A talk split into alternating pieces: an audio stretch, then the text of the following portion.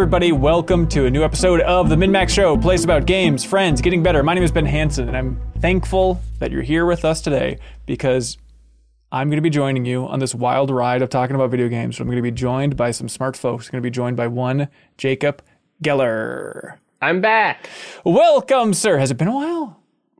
I don't know. It's been like three weeks. yeah, I'm thinking he's back. We got Leo Vader. I'm still here. Never goes away. And then Charles Harte from Game Informer. Welcome, Charles. Hello, I'm here for the first time. Yeah, how does it feel? What do you think? Uh, it feels like a podcast. Yeah, that's Uh, kind of. which is which is good, which is a good thing, you know. That's what we're going for. We are constantly saying, make it feel like a podcast. Everybody, please make it feel like a real podcast. So, mission accomplished. Uh, Charles, you are an associate editor at Game Informer, and you're at Fanbyte before that, right? Yes, I was an internet Fanbyte uh, before it imploded, uh, and then the Game Informer people threw me a, a life jacket, and I've been sailing there ever since. I don't know why these are boat boat references. No, now, the first thing you got to know about Charles Harte, he's really into nautical themes for all of his metaphors and stuff. So all game reviews, it always works in something about rough seas. Uh, Charles, I've enjoyed listening to you on the Game Informer show podcast. Um, it, it's been fun, and like, I don't want to be one of those. Look, I don't want to be a weird old guy in general. But I don't want to be one of those weird old guys that always is talking about like, what's with people being younger than I am? But it, it was one of those moments where you were talking about like how important Lego Star Wars was to you, and how it was like the first game you played when you were like five or something. Mm-hmm. That and it's just a nice gut check of like you're a you're a young fella, and that's just fun to think of like oh Lego Star Wars is like your Mario One or Duck Hunt for like my generation. It's just wild to think of. It's, I mean, you gotta understand, as a kid who liked Legos and liked Star Wars, how absolutely mind blowing it is for a five year old to be like, these two things are together, and I can, it's just an infinite, I can replay these levels as much as I want. And I don't know, also, I don't know if you've ever had like Lego Star Wars action figures, but the lightsaber tops, I always lose those, and then it's like, the lightsaber is useless now. It's just like the hilt Right. fall off in the video game. so that was a big deal also.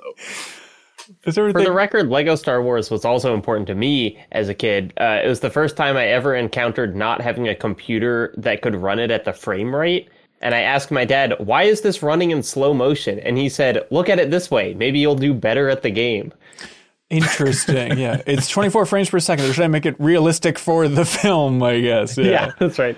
I just remember that game was important to me actually because I guess I was in high school and it was like early on for modding the original Xbox, and so that was a big one. I was like, well, everyone has to have a copy of Lego Star Wars now, and we'll all play it. And I remember, I remember playing it and being surprised about like, what is, what is the ability in this game? Because like when you're Anakin in Episode One, isn't his special ability like to be able to crawl into vents?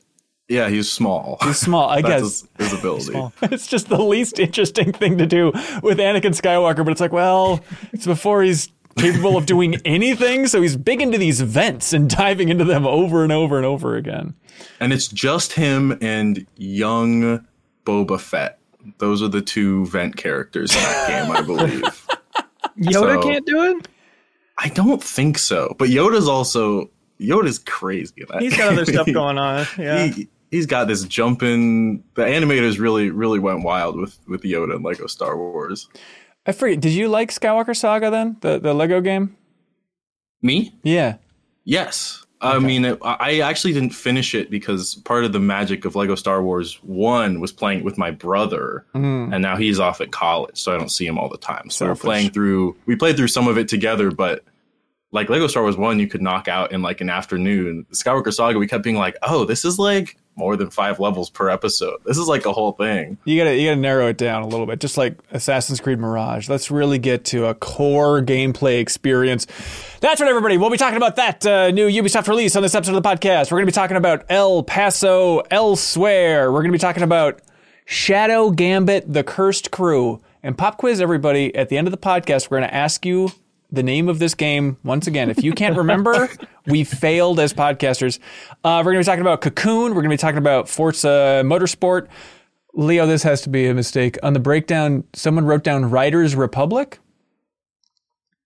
The only mistake is you treating me this way.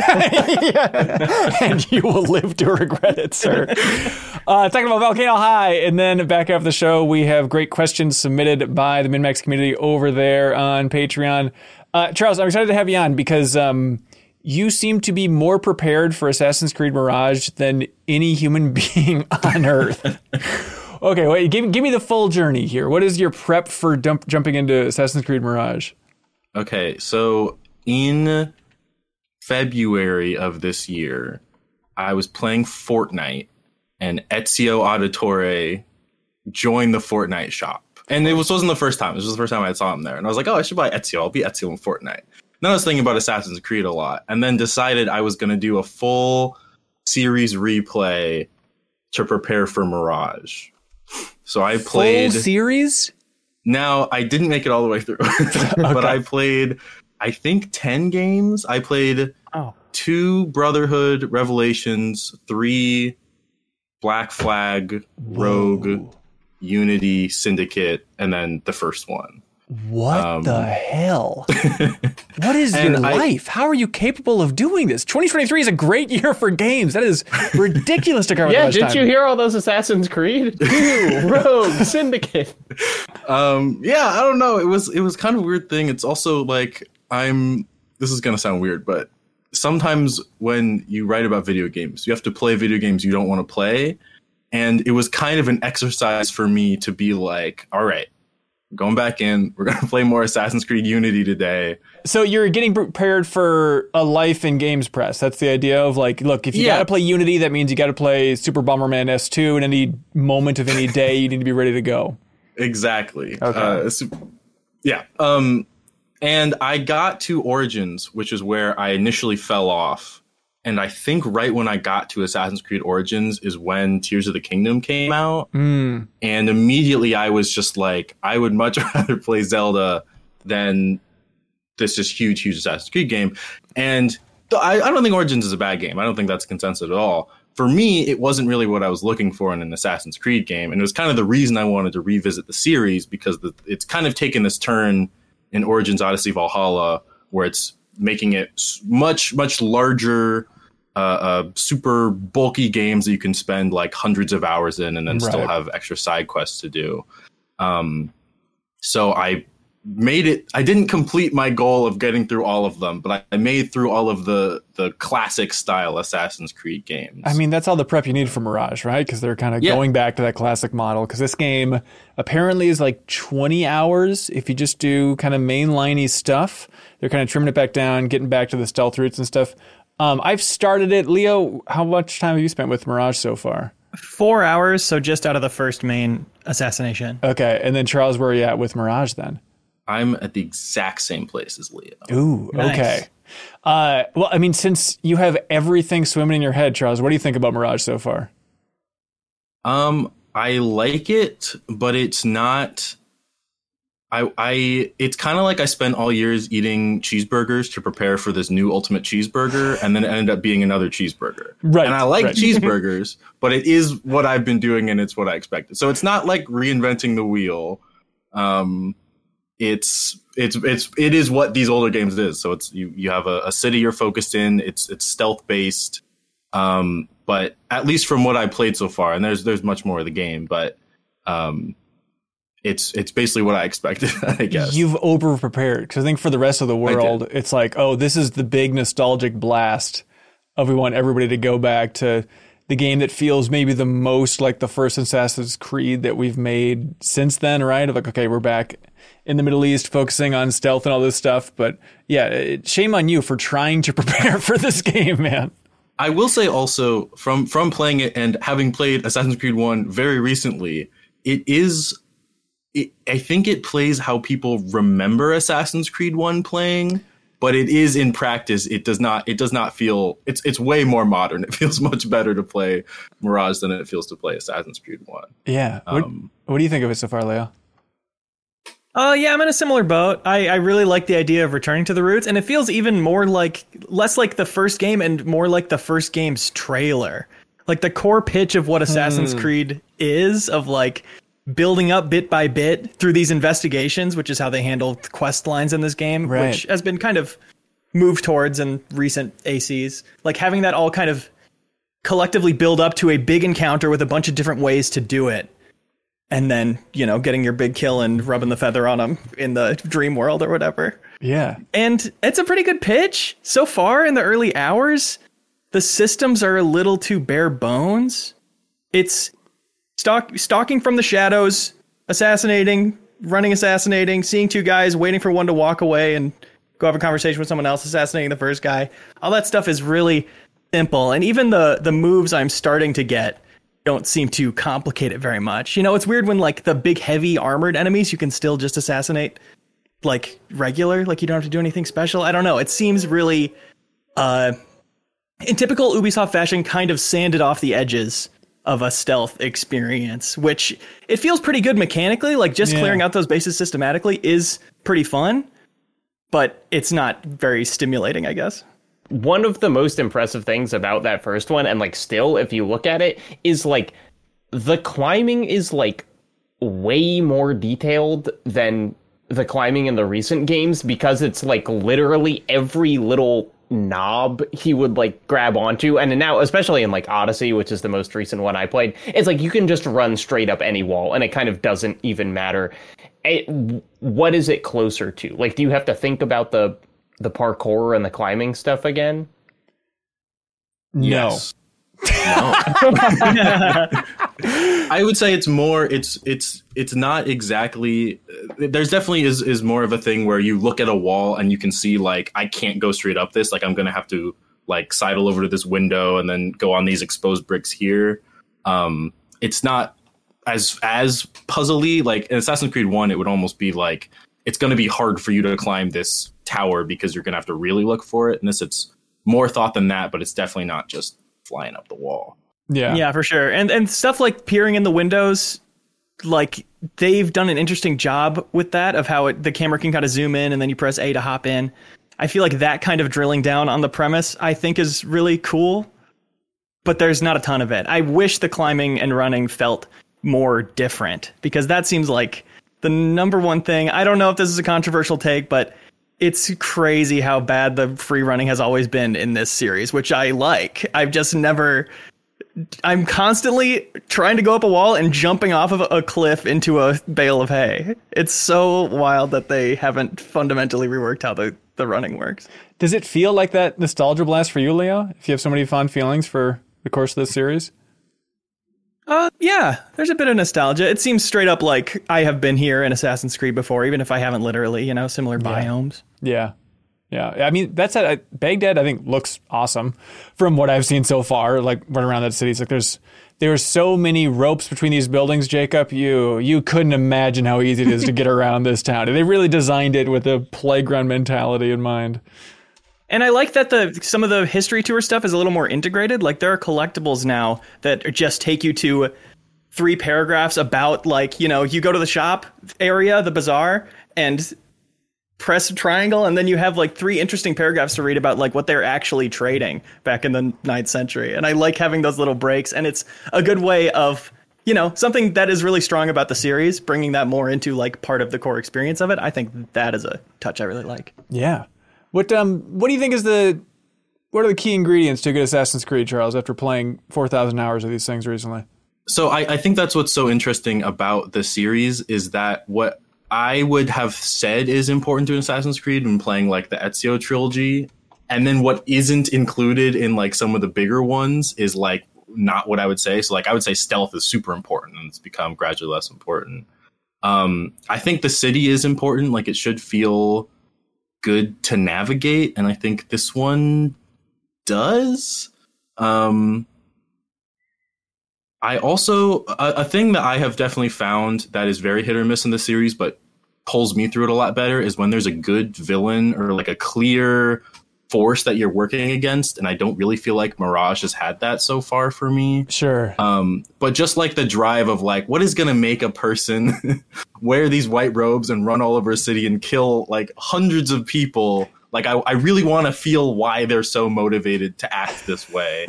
um, and this one was, I don't know, it was fine. It was also like the, the inciting incident. I'm not going to spoil anything, but sure. uh, uh, it's it feels very like oh I touched the wrong thing ah this guy's dead now oh man now I guess I got to go figure my new life out but it, it didn't feel so much as like uh, uh, I feel like it could have been more more character driven in that sense so Yeah. Yeah, it doesn't feel distinct from anything we've done before in the Assassin's Creed franchise, which is like fine, but when it's two hours until you get to the game being open, then I, I am a little frustrated. Right, right. Yeah, it was weird. It jumped into this, and I was playing like on high settings on PC, and I was still like, "Is Valhalla a better looking game than this is?" I was kind of surprised, and then I was looking at it and was like, "Okay, it's wild that this game is also launching on last gen still. Like we're still in that era oh. of, of like, oh, you can play this on a launch Xbox One if you want to. You know, it's it's a weird thing to think about, but yeah, I don't know. It's like I, I enjoyed what I played of Valhalla. It is just weird to have that point of comparison, which I guess it's been three years even since Valhalla. So, like, in theory, fans are ready to go for new Assassin's Creed. But Mirage is going to be solid, but long term unremarkable. Is that the high level takeaway so far for Mirage? So like every other Assassin's Creed that's released in the past decade. Yeah. But I mean, I do wonder if it's going to have kind of that Black Flag level bounce in any way, thinking about like where Assassin's Creed is going to go in the future with they've got the, the whole hub with Assassin's Creed Infinity where they're going to be plugging in new stories and games there and that's going to be kind of the the bigger experiences ever expanding. So it kind of does feel like all right, last rest stop Assassin's Creed fans before we go down this crazy roller coaster ride of making the entire game one big living game world hub. Let's go. Which is too bad because I feel like similar to Assassin's Creed 2, the sequel to this could be really good. Hmm. Hmm. Like the the first big assassination, really promising. You're like finding distraction opportunities that you have to do kind of within this big market while avoiding guards, so doing your social blending throughout. And it get in a mission with this sense of scale, like I think that works and is a cool effect yeah. but I don't know if I'll stick with it. I really like the simplification of loot and when you find a golden chest you're going to get something one of a kind out of it. Like that's instantly just more exciting. And seeing the skill trees i was like wow this is a i can count this number of nodes on this skill tree. That's crazy. But then going through them it's like oh there's maybe two interesting ones here and the rest feel like kind of filler. And again the core move set that they kind of start you out with just isn't meaty enough to feel exciting and i don't know if there's going to be more on the skill tree that really changes that I think I agree with Leo. I think I think this is going to satisfy the people that have wanted this. I think that if, if you're like, I really wanted there to be a new classic style Assassin's Creed game, I think you're going to play this and you're going to like it. And this is it does it does its job well. I do I do question the staying power of it. Um, but yeah, I, I think I, I like what you were saying about the skill trees because I I did look at that and I feel like there should be a, a feeling in in any kind of RPG like that where you're like, oh, I'm so excited to get to this level, or like I can't wait till I can do this crazy new ability. And this was like, yeah, I mean, I want to do double assassinations because that's like a, a bread and butter thing in other games, but there wasn't a lot of stuff in there that I was like excited about. Yeah and maybe the tools are exciting because those aren't in the skill tree but they're in the wheel and they're not there's no, no clue given to what they're going to be so nothing is really hooking me there Yeah. I, I can't wait to see the sales for this thing. Uh, just as a as a game industry dork, I mean Valhalla destroyed sales charts. I mean, I don't think they released specific numbers other than Ubisoft said we made over a billion dollars off of Valhalla alone. So it just never stopped selling. I'm sorry, Jacob's shaking his head saying no. Uh, oh, I uh, no, I'm saying no, as in like, how did we let that happen? Somebody should have stopped them. And so, like, the fact that it's been three years, you think a lot of people are going to buy this, but I wonder if just it's it's. I feel like it's time for people to put their money where their mouth is. If they say they want these smaller games and smaller experiences than something so big and ever expanding like Valhalla, it's like okay, we'll see. If Mirage doesn't sell, I think all big publishers are going to look at it and be like, okay, well, Valhalla versus this. I guess we got to go bigger and we got to make it more of a living game. hopefully the difference in scope and budget makes their targets not be so high but there's uh, no chance of that No chance. Uh, also, this is the cool Jacob. Brace yourself because this is the cool guy move. Uh, me I chose to play this game in Arabic. And you know what, Jacob? It was better. like I really think like uh, Basim's voice actor in particular, it's like, oh, it just sounds buttery smooth in Arabic. It sounds great. Uh, so I recommend it. Thank. Hey, Leo, I'm no hero. I'm just a normal guy. Please, please. I was standing already, but this is a standing ovation. What's the cat's Backstage Pass name? Chat has wanted to know where you'd rank Mirage amongst the other Assassin's Creed. Oh yeah. Where's it looking like it'll go? My favorites are Brotherhood, Syndicate, and Black Flag. Those are all like form the top three. Those three, two. I forget what they're all called. I like Rogue a lot. Mm. Me too. Uh, And then Assassin's Creed 3 was the first M rated game that my mom bought for me. So it, there was like a particular lead up to that. So I, that holds a special place in my heart, even though I think objectively it's not as good of a game. And then probably Mirage. And then I did not really like Revelations or Unity. Um, and then one, I, I don't even really count one amongst the rest of them because Oh. it's like I don't know. It's it's so Assassin's Creed 2 really like figured out what the series was doing in a way that I think Yeah. uh, uh, one is still kind of trying to figure it out. So it's almost like a, a prequel to the series in my eyes. Hmm. Um, it's kind of it is interesting though playing it back and realizing how many things it explicitly says that the other games kind of imply of like the controls is is like a puppeteering concept of like every button is like one is left hand, one is right hand. A is your legs and Y is your head on the Xbox controller anyway. Oh, So, like, weird. um uh synchronization like in that game you don't have a health bar it's your synchronization bar because altair doesn't take damage so every time you get hit it's like you're falling out of sync a little bit I mean, you die it's you lose synchronization Right. and then in later games they're like we don't really we don't really care about the animus as much it's just all health bars yeah. um Oh, that's a weird but thing. anyways it's it's good it's fine I'll, i think i'll keep playing it and just just for the sake of completing my my burger tour of ubisoft um, you gotta. I can't wait to talk about Shadow Gambit because All right. it's a stealth game I've been playing that does so much amazingly well. Yeah, let's get to it. Uh, first, I forgot to mention at the top of the show. Uh, we mentioned it on last week's episode, but uh, the Deepest Dive, which is our series where we create the best, most thorough discussion about games on the internet, a huge multi-part game club discussion with the MinnMax community. We're letting all Patreon supporters vote over there at patreon.com slash MinnMax with two N's. Let them vote for what game we're tackling next. Um, and it is between Alan Wake 2, Spider-Man 2, and Super Mario Brothers Wonder. Uh, so if you're a supporter at even the $2 tier, you can jump in and literally determine the course of MinnMax's content and how we all spend a month going as in depth as possible about any of those games. Uh, Charles, if you had to choose between those three games, what would you choose? if you had to guess based on what you can see behind me I was gonna say which game I would choose.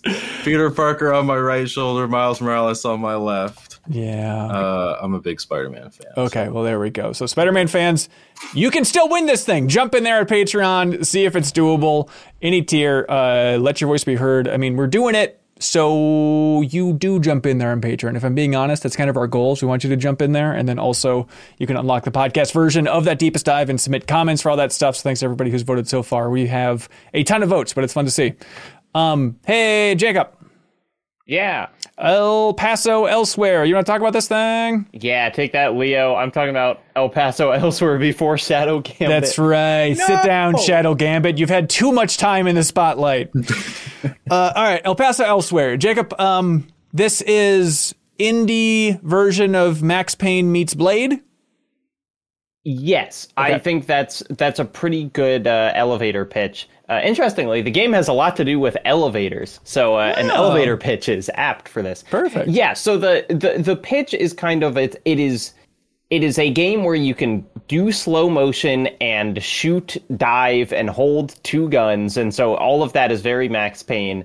Uh, but you're killing vampires and werewolves and other mythical creatures, um, and has kind of a uh, the new wave of indie where at least the main characters look kind of PS1 y in that like like the their faces are really almost untextured, but like their bodies are kind of chunky in an interesting way. It's a little Metal Gear Solid 1 look, you know? yes.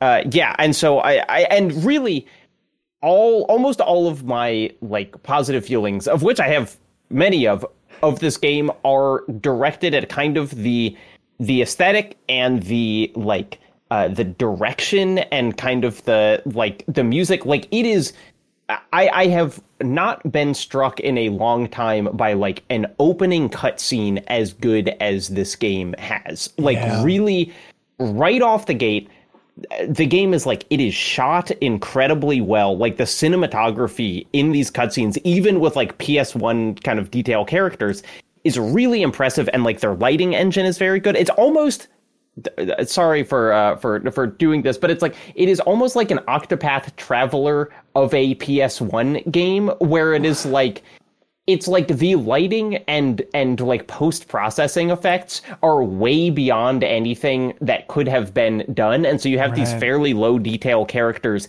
but like the way that they're lit is really impressive and cool and you feel like oh i haven't i haven't seen this before Yeah, the entire game makes a case for style. Where it's like, I think you even tweeted about it, Jacob. Where like the core gameplay, yeah, it's Max Payne, which is freaking fun, but you would get sick of it. But it's just they have just dialed up the style angle every step of the way, and it just hooks you so much differently because of that. And yeah, a lot of it's the lighting, or like for me, it's like yeah, the cinematics definitely interesting, intriguing. The part that got me is pretty early on in the game. You're running around shooting. All right, Max Payne, remember how to jump in slow motion, got it.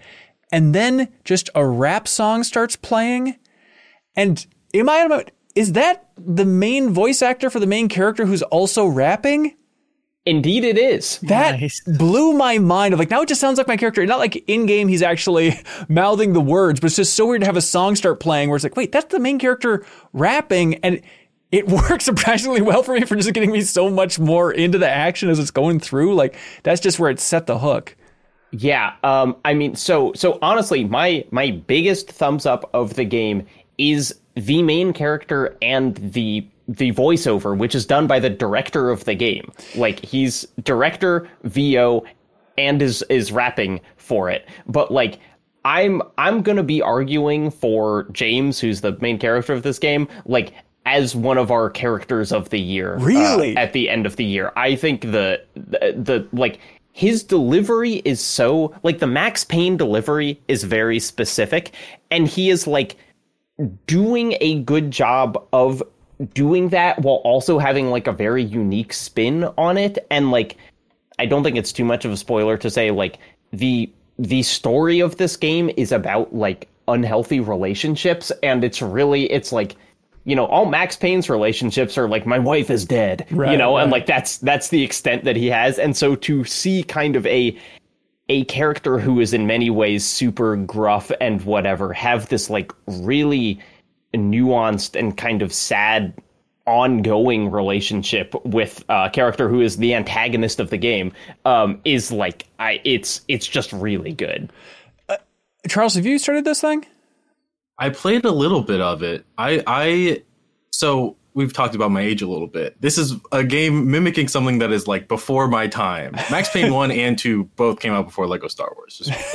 Um, but uh uh yeah, I mean I was immediately struck by like the stylishness of it and there's something like really uh, there's like a shot in the opening cutscene where he's looking right at you and his face is just there's not much there but for some reason it was like i felt so affected by it like i really felt like he was looking at me in this way that like uh, just a video game cutscene connecting with me in a way i'm not really used to Right. and i think something about the abstraction of it is like you as the viewer can put your perception of him in that face you know Totally. like if, if i'm feeling a certain way the vagueness of it only amplifies the way i'm feeling about Yeah. it so yeah and and just the like the breaking fourth wallness of it is Yeah. I I love that it stares like just directly at you.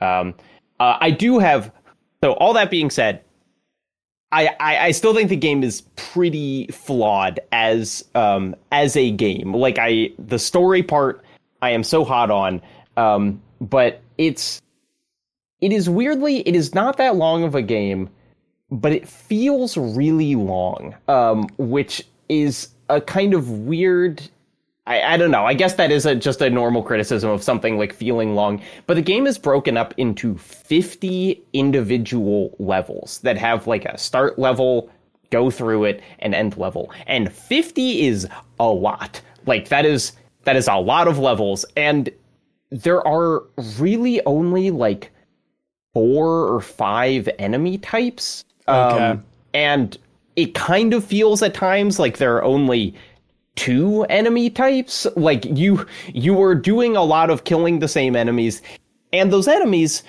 are uh, uh, in a very strange choice. They are melee only, which means that like slowing down time feels like it almost doesn't make sense because the whole Max Payne thing is you you shoot you dive to avoid the bullets being shot at you. Right, But like there's right. not that much point to like I played a lot of this game without using the slow motion because I was just like, well, I'm just shooting guys who are walking down a hallway at me. You know, like it's not that They don't have So like they don't have spitting vampires later or something wild like that. Uh, they have they have like they have two projectile enemies, but they're it's it, it's not it's not really enough. You know, it Sure. just kind of doesn't do it. And the level design is kind of like in some ways it is really interesting in that it like levels kind of change as you're going through them. It's kind of like an indie ashtray maze from control almost. But that's all kind of aesthetic interest and like mechanically they're just very tight hallways that you kind of walk down the whole time. Yeah. And so it's just like I, it, it is not it's not mechanically varied enough to make all of those 50 levels interesting. And so what you're playing for is the cutscenes between levels or like the level there are several levels where there's like a, a song that breaks out in the middle of it or something but like by the end i was like i am just playing this to see the end you know like it really i kind of ran out of mechanical interest significantly before the narrative ended Yeah, it's it's super early on. They teach you something. It's like, oh, that's an interesting idea. Where Leo, you're kind of fighting undead vampires, yada yada yada.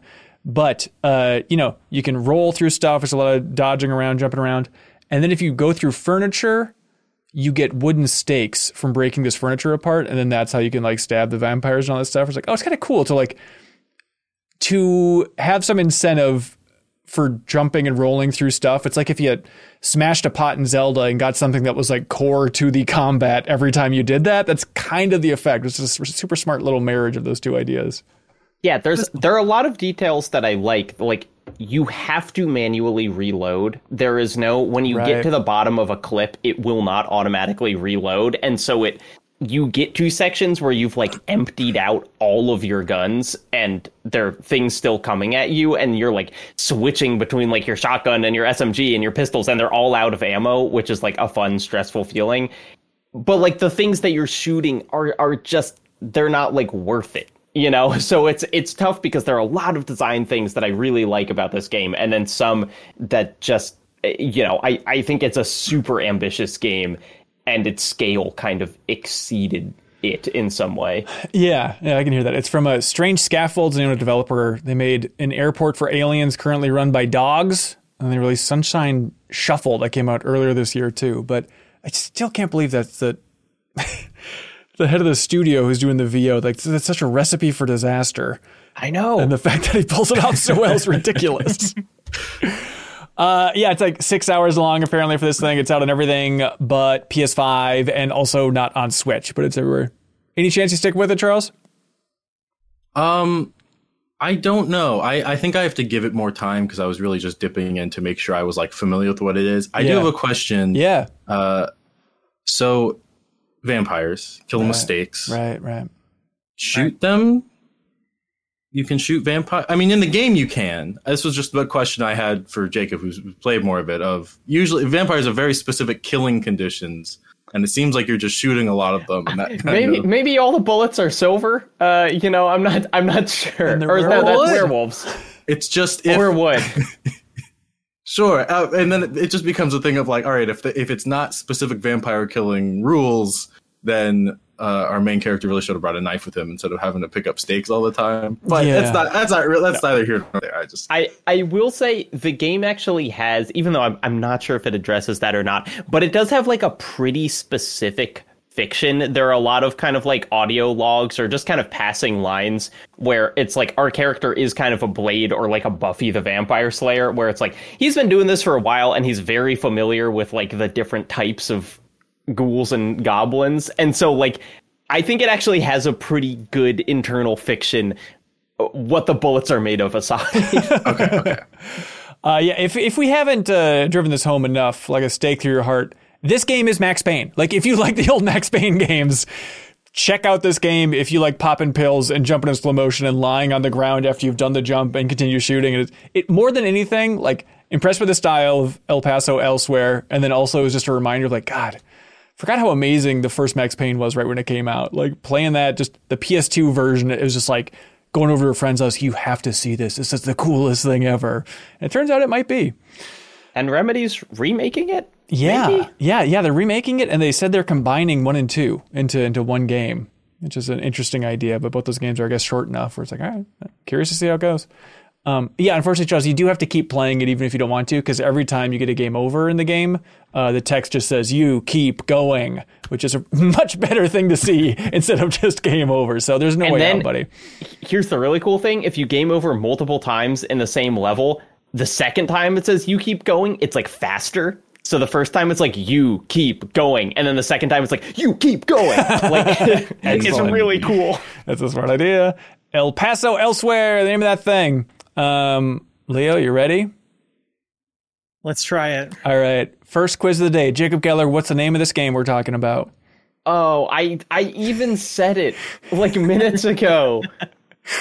The game is called Codex something? That's right. Codex, comma something. that was the working title. The actual release title is Shadow Gambit: The Cursed Crew. Uh, Leo, what's your experience with this thing? Oh, I love oh. it. Yeah. What an interesting time for me to get into it right before Assassin's Creed came out because then it's even more so can't help but compare it because this is a stealth game that's really systemically rich. It's kind of top down, but it is still controlled real time with great controller support. That's how I've been playing it. So it's kind of got those strategy elements of really planning and that precision stealth feeling of knowing all the information that you could possibly want to have of everybody's view cones, studying their patrols, seeing from above every bit of their patrol, what they go and do, having all that information, but still having that kind of like tactile way to interact with it, which I find I often need to really get sucked into a game. And I'm fully sucked into this. Oh, how much have you played? I have no idea, probably 10 hours at this point. Okay, yeah. Uh, dude, Leo, I am totally with you. We talked a little bit about this studio. It's the studio Mimimi. They're um freaking we're always talking about Mimimi on this podcast, right, Jacob Geller? uh, no, but uh, we talked about them in the community questions. Uh, Jeff um, was a big fan of their previous games like Desperados 3 and stuff. And so heard about them plenty and heard about this game, but I just didn't connect because in my mind it was pitched as like, oh, it's tactics stealth. I was like, ah, that's extremely not my jam. But Leo, I started this thing. First of all, perfect Steam Deck game, and second of all, yeah. it's just one of those games you start. It's like immediately just overwhelming sensation of like this is so well done. This is such a rock solid game, and then it's like, oh wait, this is real time stealth. This just feels like isometric dishonored. Like it's so much better than I think the pitch of uh, tactics stealth. It's it's much more active and interesting than that if you're not a tactics fan. Totally. Uh, and the way it expands past that in complexity, like maybe you could beat this whole game on certain difficulty levels without ever pausing and doing this. But a mechanic that I use all the time is that like plan and execute. It pauses the game Yeah. and you can set the next action or two that your guys are going to do. You have a team of three for most missions once you get into it. And you end up like I'm on the second to highest difficulty, which is a jump up in terms of difficulty of enemy setups. It does a good job of showing you like their view cones are going to be longer. Here's all the things that are going to be harder if you choose this difficulty. And the enemy setups, having just one person I can kill and carry into a bush and get them out is so rare. It is really? So much more often I have to study this camp. Here's all the patrols. Here's who's going to see who if I try to do something. And then go, okay, maybe I can, if I get these three at once, nobody will see. And then you have to focus on doing distractions to get your three people in position. And then you do your little pause and set those actions and execute. And then watching your three characters do the three things you told them to do is super, super satisfying. And you do that not just for kills, but for like hiding bodies quickly. Like all these, you find these little pockets of time you have to make stuff happen in. And having little plans to execute on the fly like that feels so good and controls so well. Do you think that uh, deeper into this game, even on a normal difficulty, I will need to jump into that too? I'll need to get used to like the plan and execute instead of doing everything real time. Probably. Okay, I, I are, are you on the second difficulty? I, I think I'm just on normal. Yeah. Yeah, If it's like on one difficulty higher. It is like from the second level. I have never seen something and gone like. It's so rare I see something go. This feels possible. Like I literally will stare at these encampments for ten minutes and go like. There's no way to do this. On next mission, I gotta bump the difficulty down. But invariably, I will find this one little point, which is always the most satisfying part about stealth games, and is really easy in Assassin's Creed, really difficult and nuanced in Hitman, and great in this is like observation and patience being rewarded in oh this is the little weak point that i can uh you know take advantage of and with these characters you feel so smart in the ways you're taking advantage of it the character designs are awesome and so so varied and it's like eight characters with all completely different abilities. There's one that can go underground and p- pop out and kill somebody and pull them back under the earth, or as I did, just go underground, pop up at a cannon, hit fire on it to take out two people, and dip back down under the earth, and all in like a half second window where a guy is not looking at you. That's so sweet. And there's also a hitman type guy that can possess bodies and another another this one was one of the hardest things I ever did was this one little base that I looked at for I swear to god 15 minutes. I was like I should just do something else come back to this with fresh eyes but I didn't. And the solution that broke the whole thing wide open was I go and with this guy who's in disguise you're allowed to just walk around enemy places but you're really limited how far you can go. Walk turn off a light and then this guy sees it goes, "Oh, I got to go turn that light back on." He goes over to it, and I interrupted him just by just pressing A to distract, and your character will have a little conversation with him. And in that window, where he's looking away and the light is off, I had somebody else slip behind and go into this building, where then I could start picking people off and like work out of that as a base. Perfect. Little moments like that are so so satisfying, and it's so. It doesn't feel like it was designed to be solved that way. It's these giant, giant levels with hundreds of enemies, Yeah. and you can carve your way through it to get to the objective in any way with any set of characters. And it feels so self-driven in that way. And then the cool thing is, once you finish a mission, then it'll show your path, like kind of the Breath of the Wild map, like like all the different mm-hmm. areas that you went to complete it. It's such a cool idea.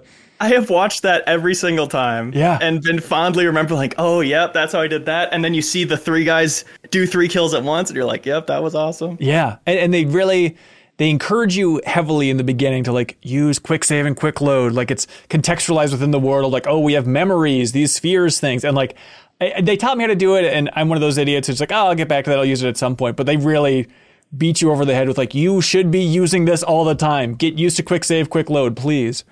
which is something I want to talk about because that is like the standout best thing about this game, I think, that other games should learn from is the quick save mechanic. It never quick saves for you, except for the start of missions. It it just reminds you by putting a little bell Yeah, on screen, like in the world, because in the lore, it's the soul of your ship that you're telling to capture the memory of this moment. And whenever you capture it or load from it, there's some line of dialogue about, like, okay, let's try that again or whatever. And integrating that into the lore and having there be no load screen, it's just like a couple seconds of this memory, like smashing open in this cool animation.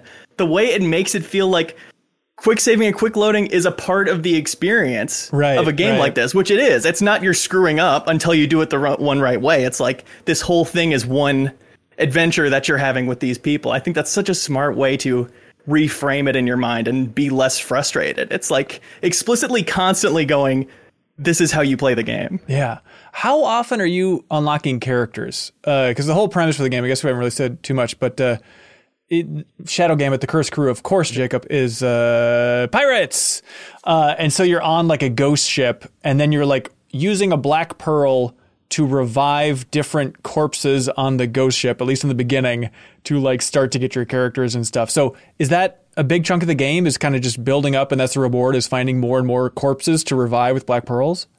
Yeah, you need one soul energy and one black pearl, and it's a mission each to get those, with some forced story missions in between. And the whole narrative so far has been like you have to build up your group of people. Like that is essentially the narrative. Right. So that's mainly what you're focused on. And it ends up being like once every hour or two, depending on how long the missions take you. Sometimes they can take a really long time.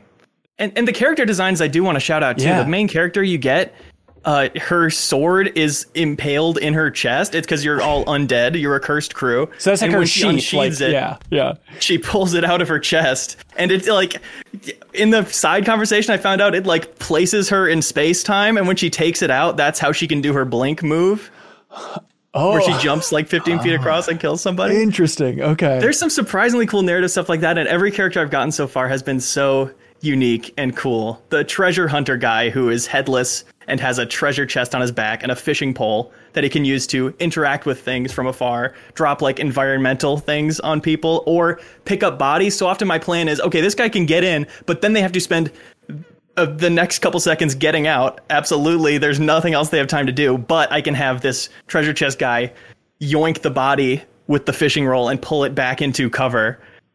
And that being one plan that gets set in motion, like the way bodies matter like that and the way there are all these different characters with all these cool ways to deal with them and you're getting these characters in your chosen order you're choosing who to revive and when based on what sounds fun Yeah. the character variety i think is what elevates this from good to great for me for sure Yeah, for sure. Like even the first choice for me, I assume it's the same for everybody. It's like, okay, you kind of get like a plant person, like a plant based lady, or a wild Japanese skeleton guy who I like when you revive immediately. He's like, ah, the Japanese thing. He's like, I've been dead for a lot longer than I was ever in Japan. So like, I'm just a skeleton. Uh, don't pay attention to the Japanese thing too much.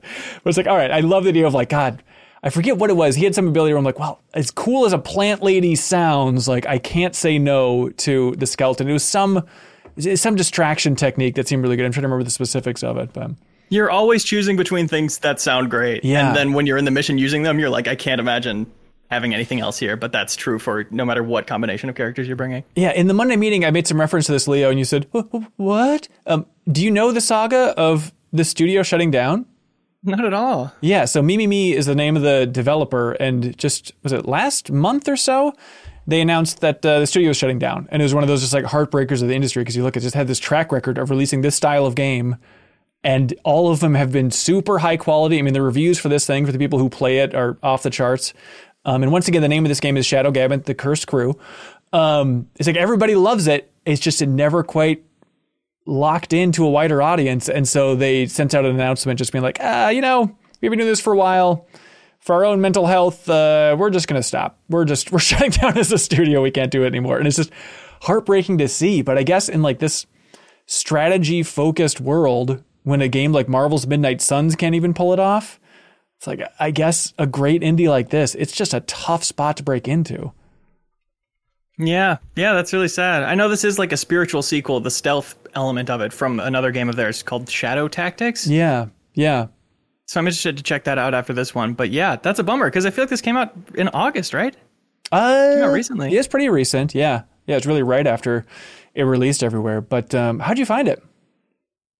Uh, I saw it in my Epic library, and oh. sometimes you got to go with your gut. I looked Oh. At the Steam page and I was like, why not give this an hour? Yep. And I fell in love. There we go. Shadow Gambit: The Cursed Crew. It's available absolutely everywhere. I gotta say, I it's again, it's a great Steam Deck game, and like I, if I didn't feel compelled to keep up with current games for rotation of this podcast, like the point is, this is a game I am most excited to play more of. When I think of like if I just had free time and not a podcast pressing with uh, some other games I got to get to, like this is the game that I would go back to at this point. Like I was really, really blown away just by the the opening of this game. Uh, and Yeah, I'm glad you tried it. It's yeah, one of those games that you know you see overwhelmingly positive reviews on Steam. You say there must be something here. And there is. And there is. Shadow Gambit the Cursed Crew. Uh, Cocoon. Who's been playing Cocoon? Jacob and Charles. Sweet. Uh, yeah. Uh, ha- has anybody finished it? No, I I, just think I'm it. about halfway. Okay, nice. Uh, hot take, Jacob. Hit us. What do you think of Cocoon? Um, it, it's uh, it's amazing how much you can do with one button. Yes. That is the wild thing. So it's if- a one button game. Yeah, I mean they're running around, but for action, interaction, yeah, it's just the the one button. But if you don't remember Cocoon, this is from the lead designer, I believe, uh, from the Playdead series. So Limbo and Inside. This is the game. Um, we've seen it pop up again and again at some showcases, at Day of the Devs, stuff like that. It is a 3D game, unlike Limbo and Inside, isometric puzzle game where you it looks like you're a little bug dude and it's a lot about picking up orbs and moving them around. And it's That's artsy and atmospheric and uh, cryptic in all those ways. But that is my take as well jacob's just like I, it's simple but effective. Good ingredients for puzzle design and turns out that's all you need. Like the pitch of we're going to make a game where the puzzle dynamic is largely just around running around a space and moving an orb around. Like, I- Yeah. good luck. I don't know what the pitch is here exactly. And then you play this, it's like, oh, this is just a rock solid puzzle adventure game. Got it. I, I think the other the other major takeaway is sometimes it's okay if puzzles are easy. yeah. Like that's that's the it's like I have not been stumped by a puzzle for more than 30 seconds, you know, the whole game and that's fine because it's like it's not you know, I'm not playing it to tease my brain. You know, it's like it is it is just like a very satisfying it's just like, you know, the sounds are good and moving around is good. And the puzzles provide like something for you to do that's not walking forward, but like you know, that that's it's just kind of like the structure for the aesthetics and it's another Yeah. game where it kind of feels like the aesthetics are the point. Well, I'm kind of curious to see where it goes and if it gets a lot harder in the second half here. It's only like a four hour game to beat. It's, it's pretty short overall. Um, but I mean, even like Inside, as much as I love that game, I don't think of it as like truly devious puzzles. Like as somebody who's wary of my own intelligence when it comes to puzzles, I was never beating my head against a wall stump in Inside. You know? No, but but inside has a lot of parts where you die. Right. Like right. In, inside inside is like a platformer with puzzles. And this has no platforming and there have been like two boss fights but more or less no uh you, you're not you're not ever going to die in the world by like falling off something.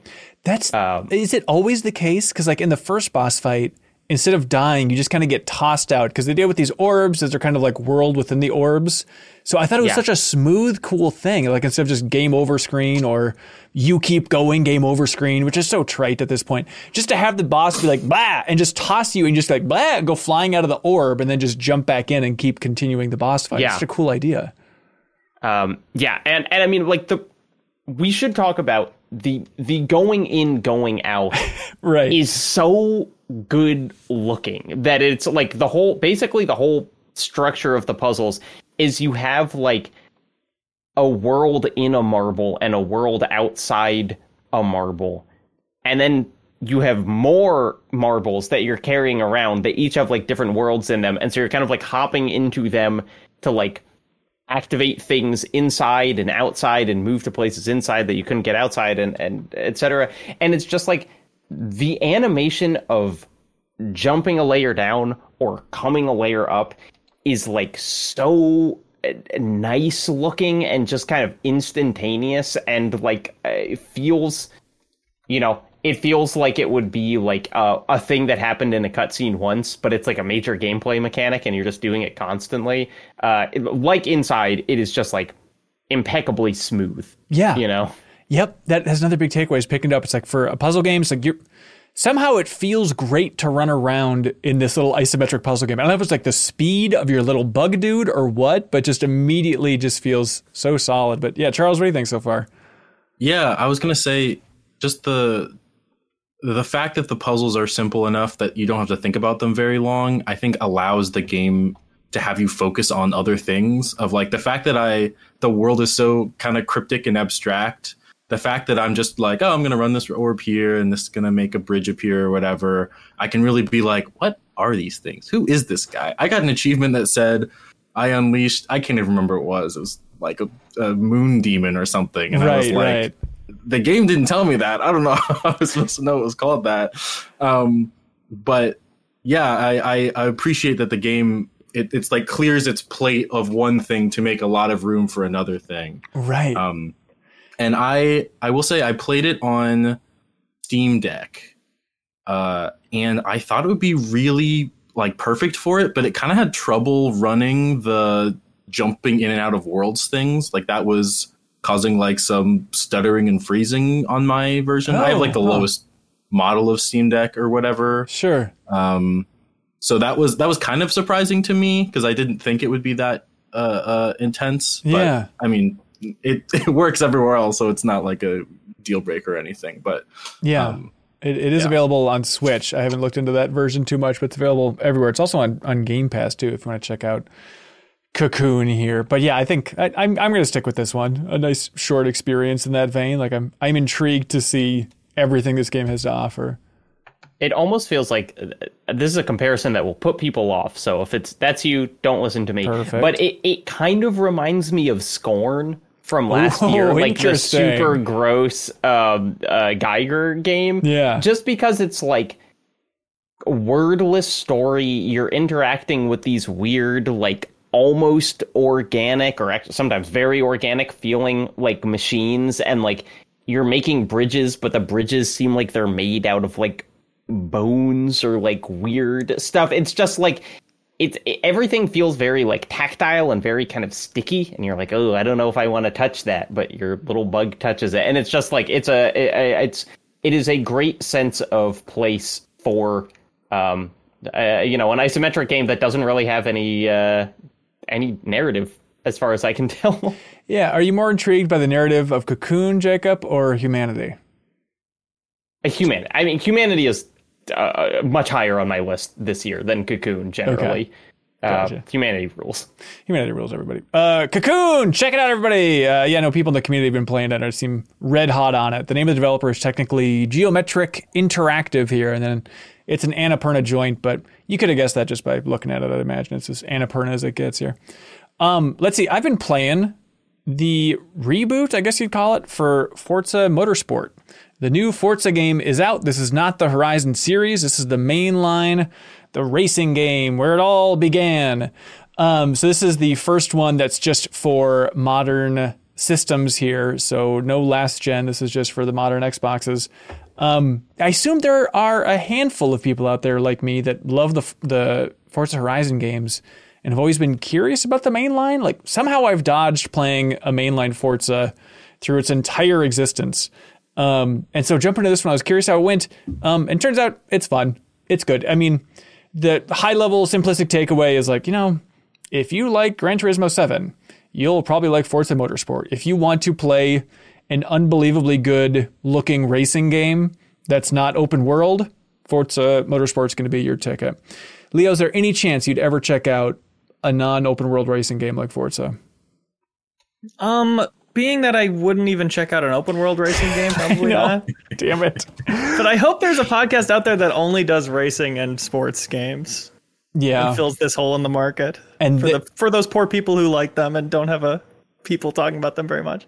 and then it's just topping the charts and none of us are paying attention but if we just dabbled more in that arena i do i do wonder you know the same way that i think like with you know action adventure games open world rpgs all this stuff has kind of that clamoring kind of an assassin's creed style wave. like just make a smaller game not everything has to be an open world stop going open world with everything like i do think that exists within the racing community and so i'd imagine Yeah. they're very thankful for something like this and it's even just you know, as somebody who's not sick of open world racing games, like it's nice to jump into a game like Forza Motorsport here. Um, and just like it's nice to get to know a track. Like you pick a track, you go through a whole list here, and then you just do a practice run of that track, and then you jump into the race. And so just getting that sense of like, okay, I really need to care about this turn. It's something that doesn't exist, I feel like, in most open world racing games where it's like, I just go over here, go over here, blah, blah, blah, blah. You know, so that level of focus and study. And also just if you're never if you've never gotten into one of these racing games, it, same goes for like Gran Turismo 7, where it's just they're some of the cleanest, prettiest games around. Just smooth, fine dining, you know? It's like it's just a nice, chill vibe. We're gonna bring you through this one step at a time. And Jacob, now that you fall in love with Armored Core 6, you can get into this and you can get into tinkering a car. Because what's better than a mm-hmm. mech other than a car? Take the guns away. And, and then I'll just get into. I don't know carpentry. I'll just like build a house. I'm not saying don't. Uh, no, it is nice. If you're worried about that level of like, I don't care about my engine parts. Uh, it's just for Forza here in the mainline thing. You can hit one button, it like auto builds everything for you, and then you can just stick with the racing. And you know, it's on Game Pass. It's coming out October 10th if you want to check it out. But I, I had a I had a good time with it. Do you think this game would help you go from gamer to racer? I think it'll probably help you go from gamer to racer. Yeah, I'm looking forward Do you to the think film. one day they'll make a movie about you? I could only only hope. Um, oh, also uh, talking about it being just so good looking because it is so good looking. I mean, what do you think is the best looking console game right now on the market that you can buy? Console game? Yeah. Um, Is it this? I- mean, I feel like it's always racing games, right? Yeah, it's kind of the boring It's answer, like, but is it is it still Drive Club on the PS4? The Somehow it best looking is. game I've ever seen. somehow it is. Man, I'm still kind of locked in that model too. Like, for, I feel like for so long, I always just went for my default answer of like, well, the Order 1886 is the best looking console game, you know? And now it's like, well, something surpassed it. I just don't have a confident take on what it is. So let's all just agree that it's Forza. I mean, it's also it's weird because things are just things are good and bad at different things. Like I, I think about this a Mm. lot because I like uh, recently played Last of Us Part Two for uh, something raw on my podcast, and it's like there are no faces that look better than the faces in that game. Yep. Like it's just like n- nothing even feels close. Uh, you know, but but then that's like it's not the best at everything. But you do see, you know, playing another game. You look at Assassin's Creed, and it's like, man, this is 400 times worse faces than The Last of Us, but it's like it's doing a bunch of stuff that The Last of Us couldn't do. So, Right. like, you know, I'm not going to say it's worse, you know, in total. Yeah. Oh, Backstage Pass is saying, what about Callisto Protocol, Jacob? Those faces versus Last of Us faces. Oh, those are those faces are really good. Faces, good faces. I think it's the most beautiful thematically. Yeah, we all agree about that. Uh, oh, the weird thing about Forza here is uh, it's it's refreshing to see this level of just raw horsepower, but it's the first time I've seen it where it's like, hey, uh, performance mode running at 60, it's also going to be running at 4K here. Uh, it's like, oh, that, what a rare thing. They're really doing it. And then you can choose for a 1080 option or a variable resolution option that has ray tracing on it as well, which I tried on like a nice TV and I don't really, I don't, I don't see the ray. tra- I don't get it. No, Leo. Just, I kind of think ray tracing is a psyop. Every time it's like it'll make your game run half as good, but look at this. I'm like, what? What am I looking at? ray tracing. Don't you see it? I, it's in my mind because literally last night I was out walking around as- after it had just rained in the night uh, streets reflecting the street lights, and I was like, "This looks like some good ray tracing." But reality dipped to like 20 frames per second when you're looking at it. yeah, I had a really stuttery walk animation. Uh, Leo, speaking of stuttery walk animations, as you walk to the store again and again to buy a copies a copy of Riders Republic. walk, That- don't run. That's right, Leo. Tell me about they added skateboarding to Riders Republic, your beloved game.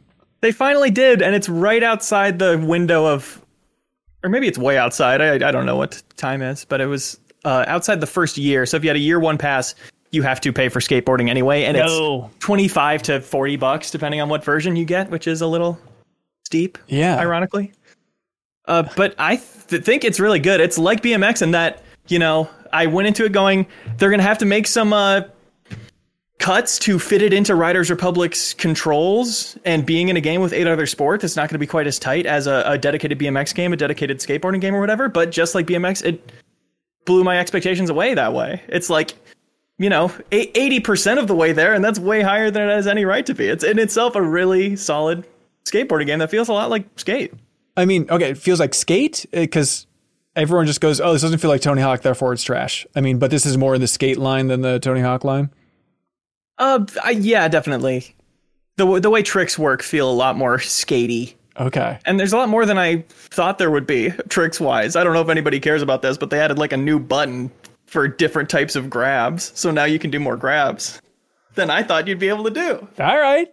And that's fun. But it's really gotten me thinking, like, you know, I'm past the point where I really am dying for a new skateboarding game. Like, I will play them, but I won't get obsessed with them. And with Skate 4, it's like, I'm sure that'll be cool, but I, it's hard to picture it being more appealing to me than, like, skateboarding as part of this service game where I have all these other sports and all these outfits unlocked and where it's all connected and where the second I get bored of skateboarding, I can switch to another sport. Right. Like that's an enticing product.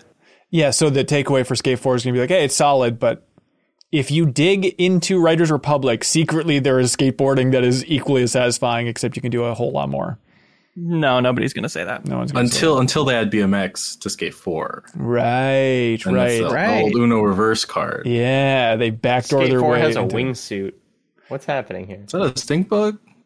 Oh, Big old bug that was just on my foot. Big oh, old bug. Leo's bringing out the stink bugs on the podcast. That's pretty cool, actually.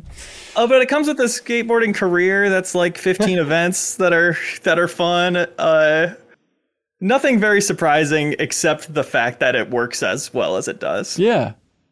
And it's an. When was the last time you booted up Riders Republic before this?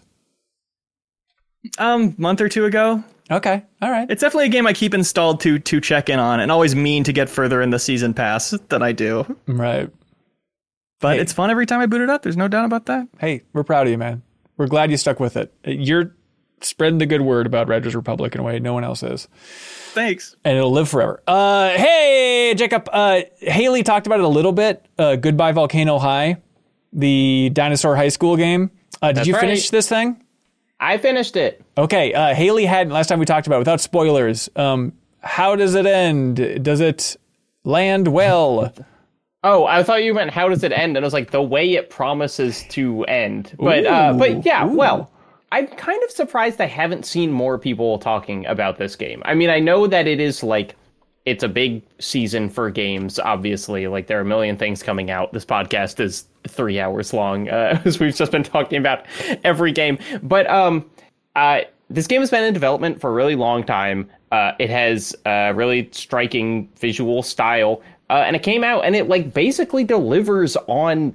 I feel like everything that it was promising to do. Um, it's here. Here's a statement. Probably the best looking visual novel I've ever played. Okay, Uh, sure. If if you want to classify it like that, because it is like it is animated in a way that almost none of these games are. Like Right. it really it really looks like you are watching like a mid-budget kid like like maybe I don't know, uh, Steven Universe or like you know honestly it has it has a lot of My Little Pony energy in the character design, but I say that as someone who's not a fan of My Little Pony, but recognize that that show has like strong character designs. You know, it's like the the characters are like they the frame the framing is done well. It's not like you're seeing just the same character portrait constantly whenever they pop up. It Right, feels right, like right. they're like standing in their environment.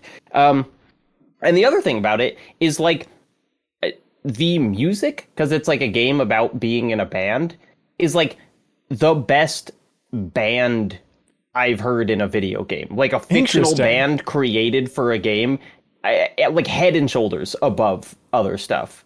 Wow, that's sweet. Even Uh, Night in the Woods. Yes. Yeah, yeah. I think Night in the Woods is like a pretty good comparison for this game in a lot of ways because it's like, you know, it's about being like a kind of aloof teenager or whatever. But like, Night in the Woods, I think, still sounds a little video gamey. And like these songs, they they legit sound like a Phoebe Bridgers song or something. Mm. Like they are. You do not have to put the for a video game after talking about how these songs are good. And I've just been like listening to the soundtrack like I would listen to an album. Yeah.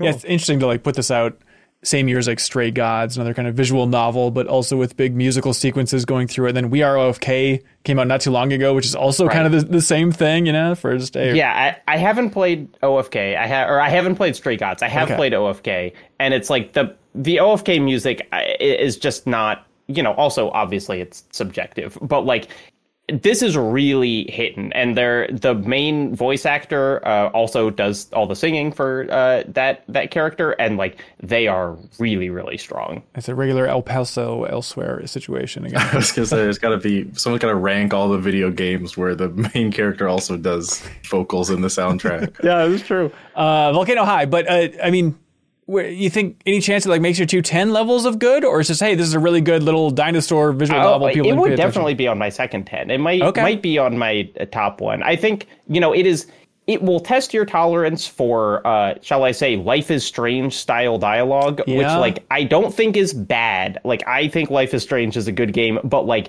you gotta get over that hump of like it, it it's going to be a little cringy to listen to at first because they're high schoolers and like also it's adults writing high schoolers or whatever but like Yeah. it just it's it's very earnest and very kind of on the nose sometimes and uh you know it's a, it's a game about being in high school so if you have a tolerance for that i think it's really good Oh, sweet. Yeah, Volcano High. I know Haley really enjoyed it too.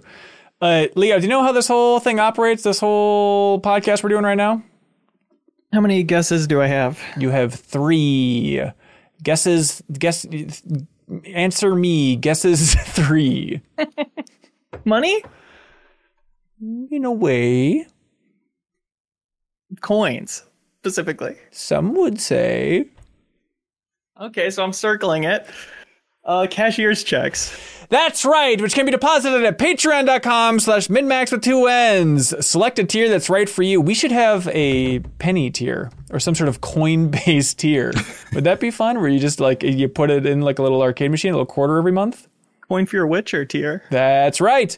Uh, go there, find a tier that works for you. Any tier whatsoever. You can vote on which game we're tackling next for the deepest dive. Also, you unlock a ton of benefits over there. So find the tier that's right for you. Because if you find something that's sustainable for you, that means that it's sustainable for us. So thanks everybody for jumping over there to Patreon.com/slash minnmax with two ends.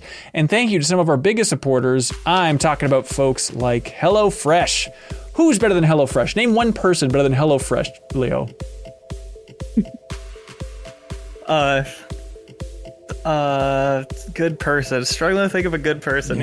here. Y- you can't do it To me, no. Yeah, exactly. That's what I thought. They have conquered the earth, this HelloFresh. They say with HelloFresh, you get farm fresh, pre portioned ingredients and seasonal recipes delivered right to your doorstep. Skip trips to the grocery store and count on HelloFresh to make home cooking easy, fun, and affordable.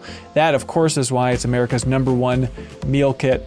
Uh, you know, if you got a busy time in your life coming up, which it looks like I'm going to have a very busy time coming up on top of having a little newborn baby, I need things like HelloFresh. Every time I open my fridge and there isn't HelloFresh meals in there, I spit on the floor in a blinding rage. It's uh, just horrific. But HelloFresh can help out. A crazy schedule can make it easy to fall back into your dinner time recipe rut. Keep mealtime exciting with over 40 recipes to choose from every week. There's always something delicious to discover with HelloFresh. They want you to know you can turn to HelloFresh Market for yummy add-ons and enjoy the season's limited time fall flavors lineup. Feast on desserts like okay, What's better than this? Desserts like apple cider cake with caramel sauce, or please a crowd with appetizers like the barbecue pulled pork nachos. And don't forget the mini pumpkin cheesecake, perfect for a me time treat.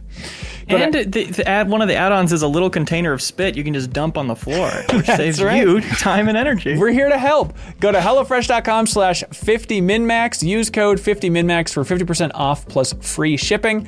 Go to HelloFresh.com slash 50minnmax and use 50minnmax as the code for 50% off plus free shipping.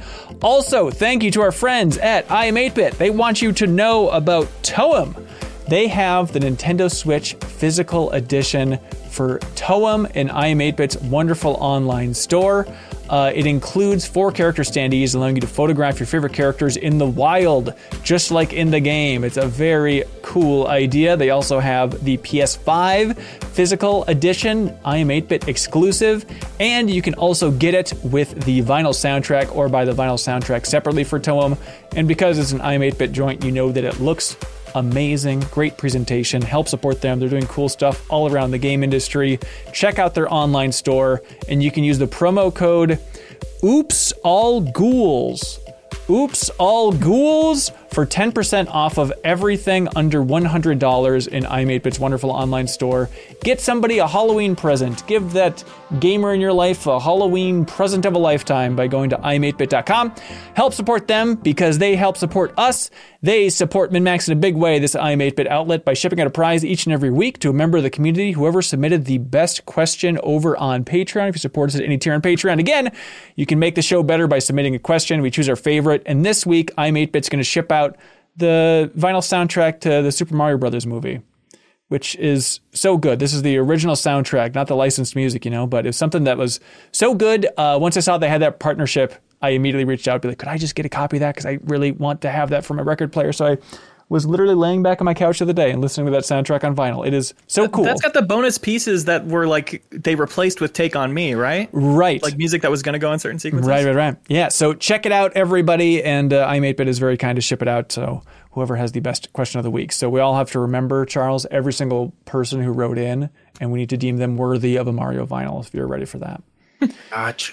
Okay, here we go. Joseph Stanichar says, Hey, since we have a Cincinnatian here, I've been craving it since leaving the area. Can Charles please, please explain the wonders of Skyline chili to everyone else and why those who hate it are simply wrong? Whoa. Kind of a, a bias in that question, which I mm-hmm. agree with for the Oh, record. It's okay. very. Well, then it's not even Have a any of you bias. had Cincinnati style chili before? What I'm trying to Only remember what the, there's something on top of it that's novel. I just don't remember what it is. Underneath it. Ah, Is it the spaghetti? With, the spaghetti. That's right. oh. Um, okay, so here's the thing about Cincinnati style chili that people get hung up with. Don't think of it as chili. I think that will immediately make you feel better about it because it, there's a lot of things in this. It's basically a meat sauce you're putting on this spaghetti. A lot of components that are always or usually in chili that are not in this sauce. So Right. meat, yes. I assume it's tomato based, probably. There's not like onions in this. There's no beans. It's basically just like a meat sauce. It's also got some like cinnamon flavor in it. It's not like mainly cinnamon, but it is included. what? Um, and the a three way, a Skyline three way is Skyline's a, a, a, a restaurant that serves Cincinnati style Ah, chili. It's like okay. the biggest chain here. Um, but that's spaghetti, chili, and then a mountain of shredded Wisconsin cheddar cheese. Jesus. Um, Here's and the- then you can upgrade from a three way to a four way that adds onions or beans. Five way is onions and bean. the classic five way. um, yeah. The okay, I don't want to tell Ohio what to do, but just call it super spaghetti. Don't call it skyline. just Yeah, ca- call it super spaghetti. Yeah, why, why super spaghetti? because that's a better angle. I'd be more interested. Or just uh, okay, mega spaghetti. How about that? That's a cleaner Okay. thing to say in a restaurant, right? omega spaghetti, alpha omega spaghetti. It's better than That's the obvious solution. yes. we do have uh, Guy Fieri came uh, to Blue Ash Chili years ago for Diners, Drive-ins, and Dives, and they have a special three-way that adds.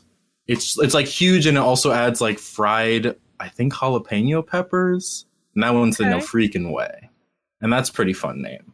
That, No Freaking Way. That seems all right. Yeah. That's- Anyways, some people say it's really gross, and it's not. It's No. just a food that you haven't had before.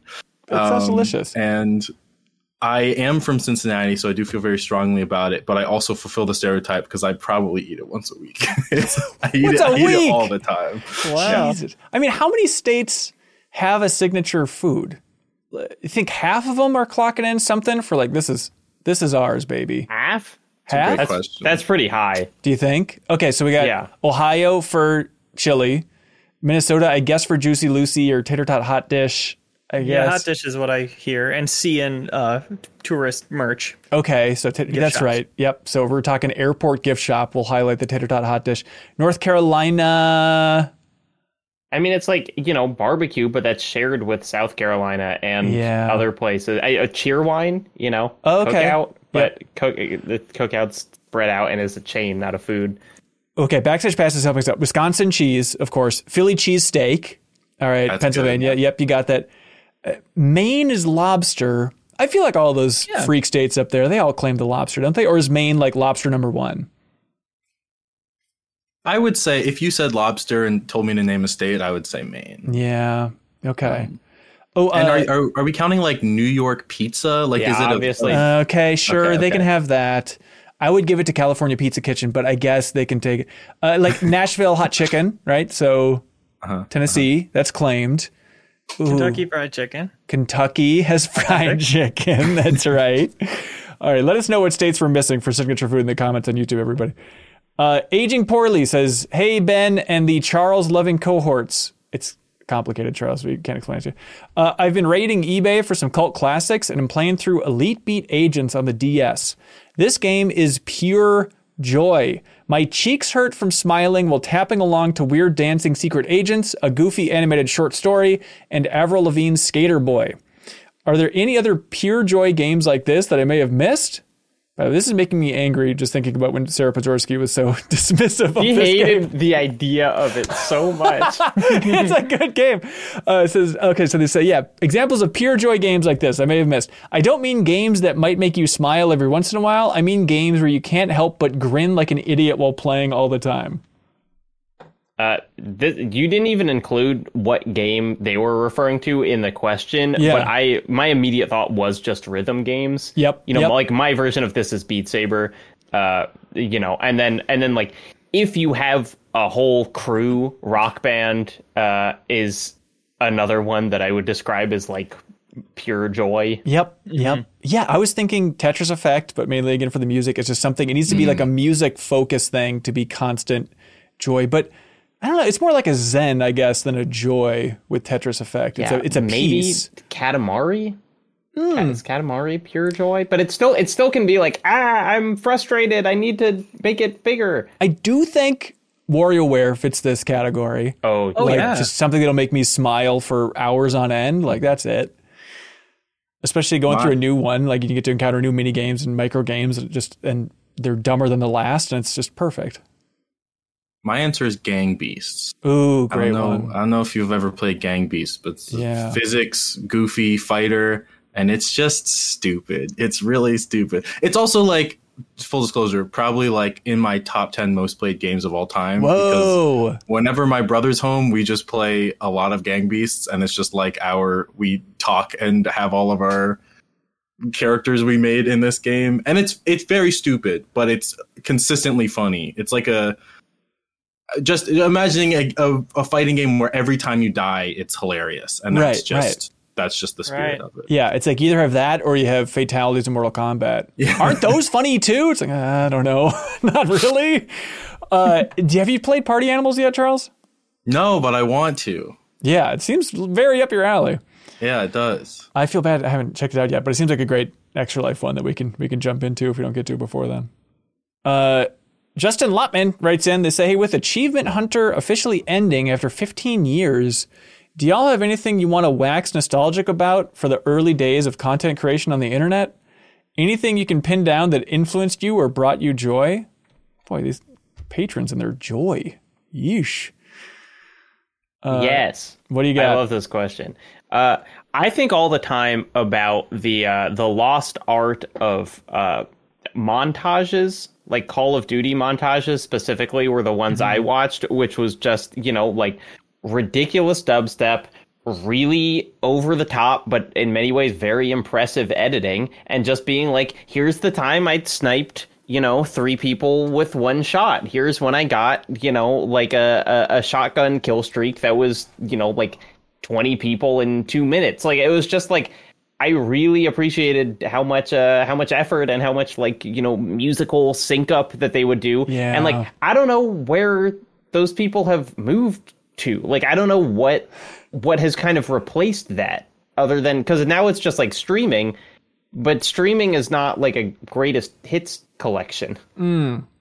Yeah, I, I hope they're all employed somewhere, living together on an island off the coast of South America. That's kind of the dream. I mean, did you ever dabble in that, Jacob? No, because it was I, I I wanted to, but I was one just not good enough at the games, and two, it was like capturing footage used to be really hard. Like Yep. I I didn't have I didn't have like a capture card for an Xbox 360 or whatever, and so uh, I, I it just yeah I would every time I got a collateral all like four times in Call of Duty that I hit two people with a sniper shot, I'd think oh that could have been in my montage, but uh no, I, I it never happened. Yeah, I do kind of have like it, it is a weird thing to think about. It's like, oh, that I should have gotten into that whole world of yeah, editing montages or like AMVs were a big thing early for the internet for me. Like, Yeah. all right, I'm gonna watch so many Dragon Ball Z AMVs to some Linkin Park song over and over and over again. It's like I, it's weird that I became a video editor after that, and I never I never made one myself. I never went back and captured a bunch of cool Dragon Ball clips and made some sick AMV, but I think it'd be a fun, a fun editing challenge to try and do it Plus. once. I, I think it's on the list, Leo. I think it's somewhere in the uh, bottom of the barrel. Idea is trying to make some AMV with anime clips. nice. I, I'm nostalgic for uh, how attainable it seemed to make something that was popular back then. Yeah. Like hmm. everybody does have phones with good quality cameras now, but it's still like a lot of the stuff we see is in studios, multicam setups or whatever, high budget, high bar setting. But I, I really was thinking very recently about like stick fight animations. Hmm. Two stick figures fighting. There was nothing better than that on the internet. And that was something where you go, well, I barely even know what animation is, but I could do that. If there was I'm not talking like big budget, but like that level of animation, but everybody agreed that it ruled, do you think it would do well in theaters? Do you think there's enough like nostalgia for stickman fights that you could just do a 2-hour film? That was just them fighting. Like people I would want watch that. Yeah, people want like events at the theater these days, you know? It's like you can watch Tom Cruise almost kill himself in Mission Impossible or like, hey, wouldn't it be wild just to watch stickmen fight for 2 hours? Yeah, people cheering. I, Yeah. I think it could make its budget budget back. Okay. All right. Uh, there, there is an making epic it. stickmen fighting 45 minute compilation that does have 7 million views on YouTube. oh my god. And it's a And- buy or rent thing. It's a it's a movie for sale. No. I've honestly had a I had a hard time coming with specific answers. I think the, the attainability. I remember watching like uh this isn't like games related, but like old Nigahiga videos, and my friends and I are like, "Oh, we should do that. We could do that." And then we were we couldn't. We weren't nearly as funny. I mean, in uh, terms of attainability, though, I mean, don't you think TikTok has really opened those doors back up, Leo? I mean, you're you're a Vine king yourself. That's true for certain types of things, for sure. But I feel like there was a time when YouTube was like only people dinking off making stuff with their webcams. Yeah, yeah.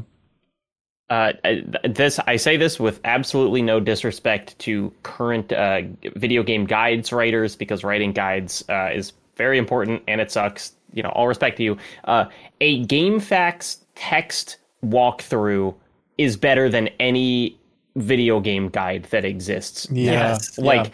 I I do not want to watch a video. I don't even want to look at pictures. I don't want things to be on multiple pages that I have to like scroll through. I just want a barely formatted text document that tells me how to play the game. You And know, you- like yeah, it, playing So playing like PS2 games and being able to go back and read GameFAQs because there really aren't the same kind of level for new games. It's just like this is so much better than than reading a guide on a modern website, which are all broken by like ad implementation and stuff. yeah. And you need big ASCII art of like the logo for the game at the top of the guide. That's crucial in there. Yeah, you're right. And like, it's just the most depressing thing when you're looking at like some walkthrough site, some article, how to get through this door in Starfield. And it's just, the text is like repeating itself in a weird way. It's like this is either written by an AI or just a person hate who just has to hit some word count to make it go through Google or some nonsense. Anytime It's you just- search for an answer to anything now, it's like, what is this? Second paragraph. Okay, Yes. Here's what why this is this. Yeah. Oh, it's disgusting. Bring back GameFAQs. Uh, The nice thing is they're all still there, you know? And I don't think there's a bunch of gross ads. I don't think dominating GameFAQs at this point. No, and it's why I think that that site uh, has two years left. Like it just it just feels like a thing that's going to disappear, and then we'll all be worse off. Yeah. GameFAQs the book. That's the secret. This is my new crusade. Stickman the movie and GameFAQs the book, the coffee table book, where it's just a bunch of those old guides. Nerds would buy That it. rule. Uh, Stark, Stark.com. Stark writes in, they say, hey, Cocoon might be my game of the year. You have to play it. Uh, we did. We did, Stark. We'll play more of it. Uh, this has me thinking about Playdead, of course. While Alan Wake 2 is about to launch, we haven't heard anything about the other two publishing deals that Epic announced, which were for Playdead's next game and genDESIGN, which is the creator of Shadow of the Colossus, his next game. Um, should we be concerned about the silence from Epic on these two games? Interesting. Yeah. Jacob's nodding yes. I th- yeah, uh, it hurts because I don't know, Inside and the Last Guardian, or maybe two of my favorite games ever. Uh, the Epic news this week, um, and Yeah. specifically the the head of publishing who left and wrote uh, maybe the most like cold thing I've ever seen in a goodbye letter. Did you see this? No. I can't remember his name, but he was. Uh, there have been a number of high-profile departures from Epic uh, in in recent weeks, but this dude wrote like essentially. Epic is moving from a developer and publisher into something else, and it requires a different kind of people.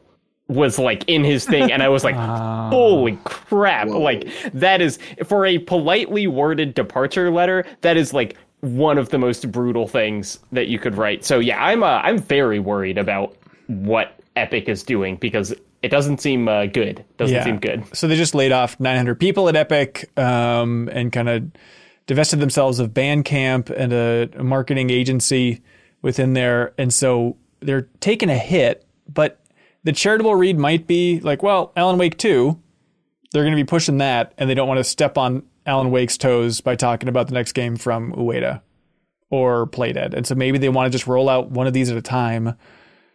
Maybe? Leo says no? There, there are also two studios that are that take their time making Yeah. big bold pieces of art too. So any delay, I you know attribute to that just getting harder and harder to do Yeah. in this landscape. But I think Jacob's right that there's stuff surrounding it that makes it uh, more worrying. So what's your prediction, Jacob? Where's it going? I I don't know. I I think that um they it, the thing that they've been working on for like a long time Epic will just stop funding and maybe they'll pivot and maybe they'll be able to bring that work elsewhere, but like I what I'm sensing is that Epic is going to have less bottomless pockets for projects that just take a really long time. Yeah. That doesn't seem like really what they're trying to do. Uh, and so I'm like these these developers are so specific and they just don't really feel uh, metaverse fueled. You know, it's like inside and the Last Guardian are not like, oh, we can fit this into our metaverse so easily. But then again, it's not like they're publishing a boatload of games. You know, it just feels like they they bet on Remedy, they bet on Playdead, they bet on Ueda. Like that's that's a cool three. And if those are just a bottomless pit of money being poured into to make a game, it's like that seems like a clean break. Let's just get these out the door and then change direction for the future. Like I'd be surprised if Epic was like, you know what, Ueda, yoink, and taking all the money back and kicking them out the door. We've been surprised before. They they just laid off laid off 900 people. Like you know, Yeah. I I do think that that's that's just something that happens now. Yeah. Hey, Lily S writes in with a more optimistic take, um, screaming, Why isn't anybody talking about Disgaea 7? It just released and it's one of Nippon Ichi Software's longest running franchises. This company releases so many hidden gems, it gets overlooked a lot as far as RPG developers go. Do people not like these games or is it something else? I think I reviewed one when I wrote for a blog for free called PlayStation Euphoria. I reviewed a random Disgaea game. Yeah, and I wasn't crazy about it, so that's my reason. Okay, Leo has a reason. I don't know what the you three have, but I have a pretty good reason. I don't know. Yeah, I don't think I've ever been contacted by anybody from the publisher angle here about uh, any sort of access to the to the Disgaea series or anything. So it's too easy to be like, "Oh, blame the publisher." Um, but uh, also, Disgaea is a weird word. Number one. Number two, it's combined with the word seven, which is a very high number. Which those are two barriers that are tough to get through to find a new audience. To be fair, looked it up, and it does seem like people who are playing Disgaea 7 are enjoying it. So we're the fools. There's no doubt about it. But maybe that's your reason for why it's not breaking through. Although, I'm about Yep, to eat my, a- I'm about to eat my words because it does have a subtitle apparently. Does make it more appealing. Disgaea 7 Vows of the Virtueless. That's right. So I wrote I wrote a preview of this for Game Informer, and I hadn't played I hadn't played any games in the series. This one adds like jumbification, I think is the word, which I had to write and spell a bunch of times. um, where you just get so big you kind of stand off the edge of the map. Um, what? I don't know. It, it it as a series, it's always struck me as something that was like not meant to please a wide audience. It was more of like if this is your type of game, you're going to be so into this, and like the damage numbers and they go up into the like millions or something like that. What? Um, like it's meant it's meant to have that like kind of uh, anime style excess of like over the top uh, uh, numbers and expression and stuff. And All right. it it seemed I don't know. It it feels like a cop out answer to be like the people that like this like it, and that's who it's for.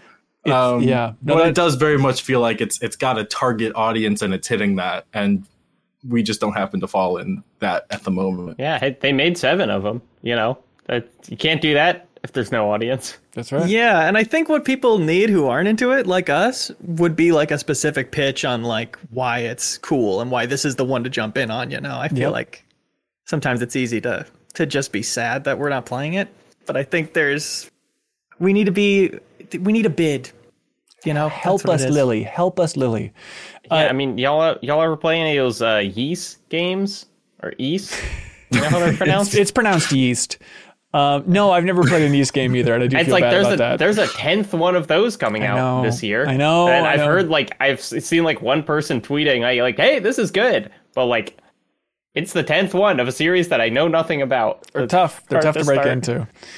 Uh, Lee Huber writes in and says, Hey, MinnMax, Square Enix has finally settled the debate and made a post this week on Twitter saying that the character from Final Fantasy VII, Cait Sith, is pronounced Cait Sith and not the Scottish Gaelic pronunciation Ket She.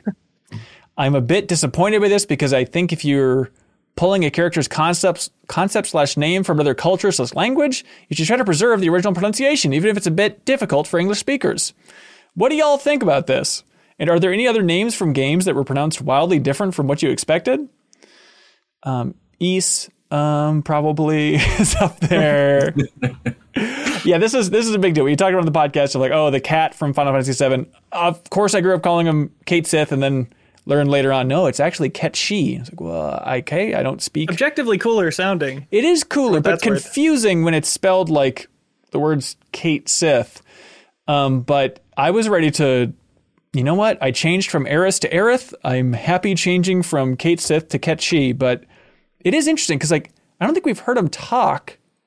I don't think in remake yet. No, I think I think you have because I saw I saw people mad about this, and they were like, they gave him a Scottish accent, Okay. but they're still making it Cait Sith.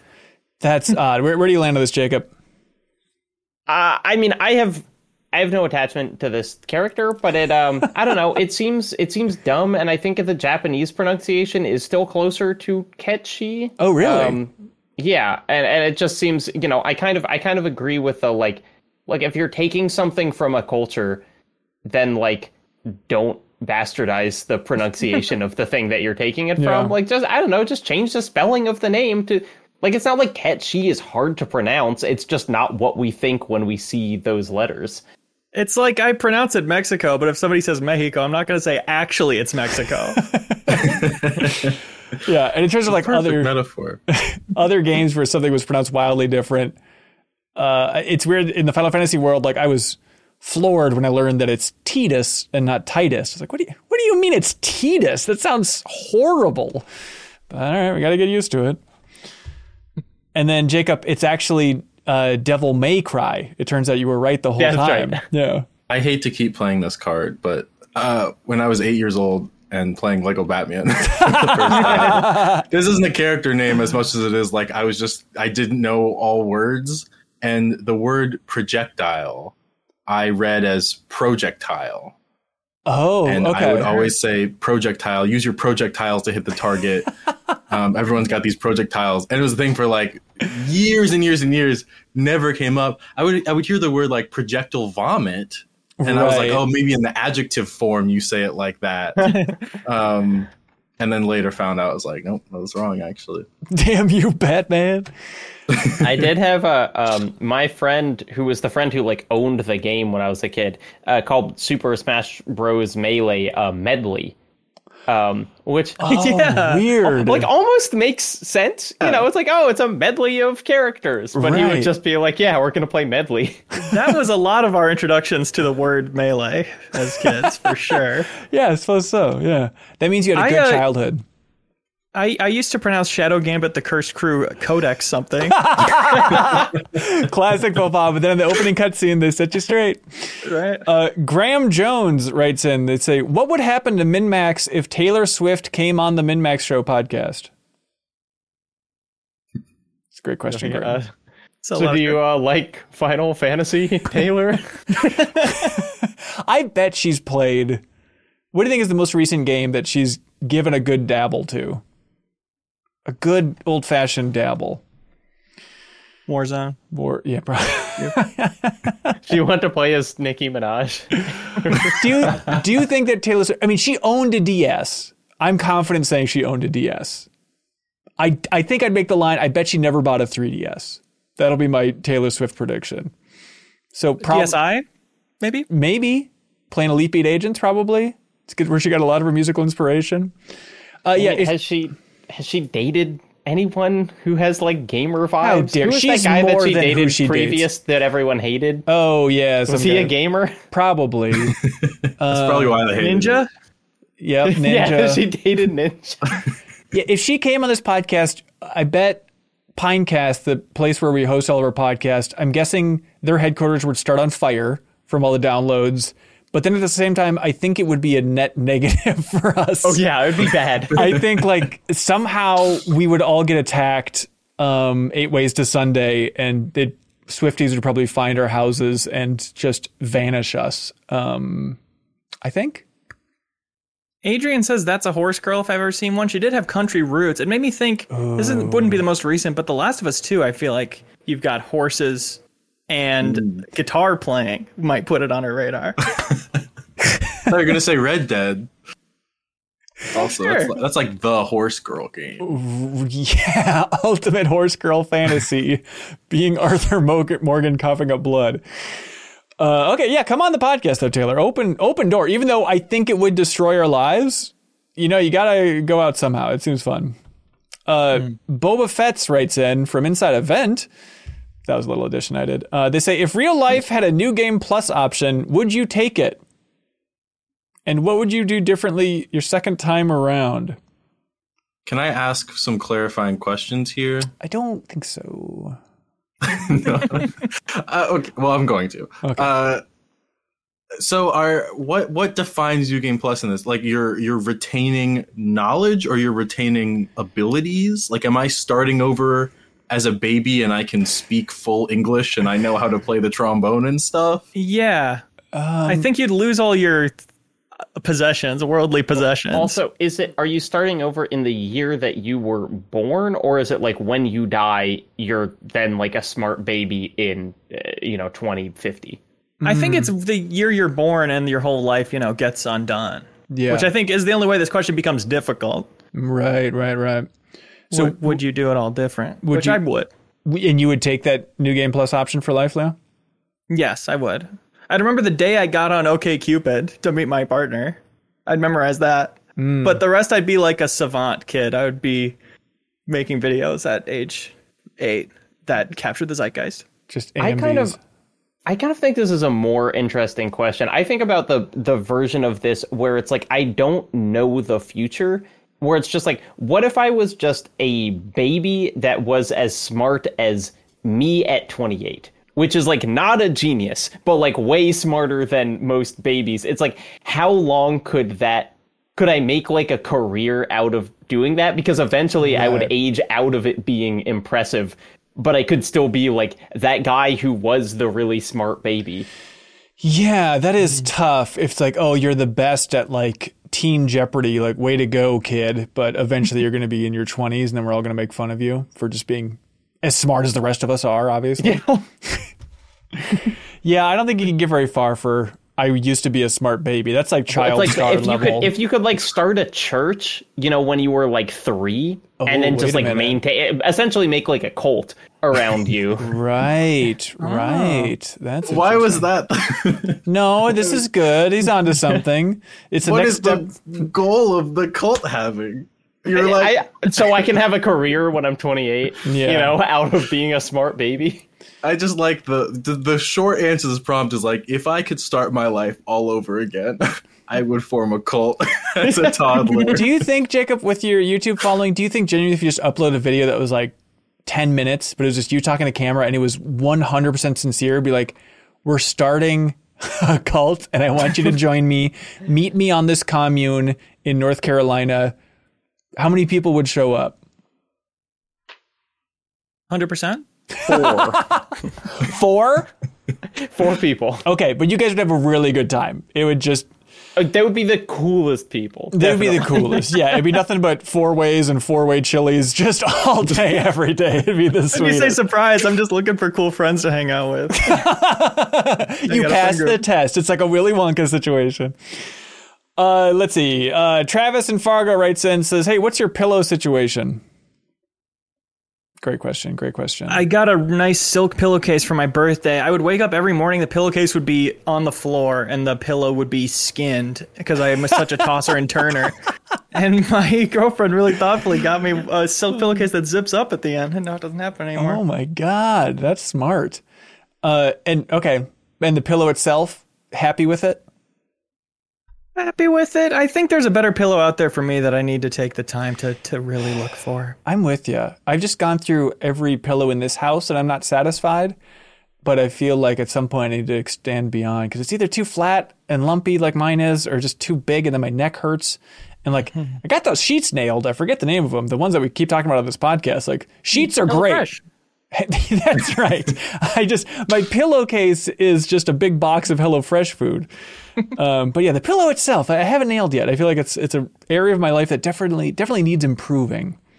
Is this a single pillow deal? You guys sleep with one pillow? Oh, Yeah, I have a second handy for for reading or whatever, but For one reading? plug. You know, prop my head up when I'm reading before bed. Oh, gotcha. yeah, yeah. I guess I have a pillow like in uh, it's like having a derringer in your boot. I have a pillow down by the side of the bed that I can pick up and put up if I'm sitting up and watching a movie in bed or something. You know. I do one pillow head, other pillow holding. Like a Holding. mandatory. I gotta have both pillows. and one of them does need the anime girl printed on it. I mean, it can be an anime guy. Hey, I'm not here to judge. I'm not picky. Okay, Right. but uh, some sort of face No, but with a sharpie. It's a thing of like when you're laying on your side, like my arm, I'm just not used to it falling all the way down. So if it stays up, it's like the circulation still goes. No, I, hmm. I agree. I'm a side sleeper, and I need I need like something there to not because it's just yeah. If it if it's just kind of hanging down, it feels weird. and the love of your partners isn't enough. They're too they're too warm. Classic problem. here's here's the real here's the real thing that needs to be invented is like I saw I don't know years ago on on some like hey look at this ingenious design but it was like a bed that had little cuts in it so you could like put your arm down what do you do with your other arm when you're spooning it's just mm-hmm. Yeah. it- mm-hmm. there's no solution to it it's like if you it. put it up by your head then it kind of feels weird and if you try to squish it up so it's just like someone needs to figure that one out Yeah. Michael Berry has figured it out. Um, and then they said, Eureka, I'm going to go write this question on Patreon. They say, as a kid, I had a blast jumping into things. By the way, um, did you all see Indiana Jones and Dial of Destiny? Yeah, Did you like it when that character said Eureka? Or was that dumb? I don't remember it, but it, that means it didn't bother me. Okay, cool. Anyways, Michael Berry says, as a kid, I had a blast jumping into things like piles of leaves or ball pits at indoor playgrounds. Now, both of those things seem really gross. Which one do you actually think is grosser? The decaying leaves or the unsanitized plastic balls? Which pile would you jump in now? Great question. Great question. Got to be the balls. Gotta be the balls. But the, the balls, Also are grosser. grosser? Yeah. Yeah. Oh, wait, oh, grosser. Okay, so you would you would jump into the leaves. Yes. I would too. Leaves I- nature. I don't know. about I it's like I think the balls are probably more germy, but for me it's like the idea of having like crushed up leaves just like stick to my skin and like, you know, kind of get in my clothes and all of that. It's just like if the balls when I got out, I wouldn't have like pieces of them stuck to me. You know, and I, You I'm would, just like but you wouldn't be able to see them. Yeah, Well, it's yeah, small that's okay. I just don't wanna microplastics. see 'em. yeah, it would get in your bloodstream. Um, I think yeah, I, I think I go leaves too. I mean, I definitely remember as a kid, like especially when they're nice and soggy, and it's like they're still good, they're still good. Then it's just like there's like worms in there. I definitely remember nice and finding worms yeah, wait, what? in the leaf pile because it's been sitting out there for too long and stuff. You know, Okay, but so not nice. Bad. Bad and soggy. I guess is a better way to put it. Wet yeah. and wormy. just wormy and nice, you know, like a good, good comforting pile. But I think it's more fun. I think leaves are way to go. Yeah. Definitely I- more fun. I, I have such a specific memory of being a kid raking because my parents asked me to, and seeing the pile I just made and being really contemplating like it might be worth it to jump into it and have to rake it again. Yeah. And it was. I think if the balls were like sanitized beforehand, I would always prefer jumping in the balls because I do agree of like I'm not interested in having the leaves like sticking to me. Like I think Mm, sensation wise, I would not like to feel the leaves. I just feel like I could get out of that and then go on with my week and not get sick. And if I jump in the balls, I'm gonna get like strep throat. I feel There's like it's places with foam pits now. You yeah. jump into a bunch of foam. I really want to do that. Maybe we even talked about having a MinnMax community meet up there at some point, and then somebody said, "Are you insane? Somebody will break their neck." We can't do that, but I do think it'd be fun. Uh, yeah, I don't like the plastic balls thing because one time I remember I was playing in a plastic ball pit and I was like under the surface of the balls, like doing a backstroke, probably something really cool, and somebody jumped off of something at like this McDonald's. And they jumped into the ball pit and they landed directly on my stomach. And it was like the first time I had the wind knocked out of me. Just like popped up out of the ball pit, like like it was the worst. And so that's the main reason I have haven't been in a ball pit since. I'm so glad getting the wind knocked out of me hasn't been a th- present threat in my life for like 10 years. I feel like that happened so often when I was a kid for some reason. It and I really felt like I was going to die. It's bad. It's really bad. Uh, unlike these questions, which are all good. Uh, Charles, which is the best one? Pop quiz.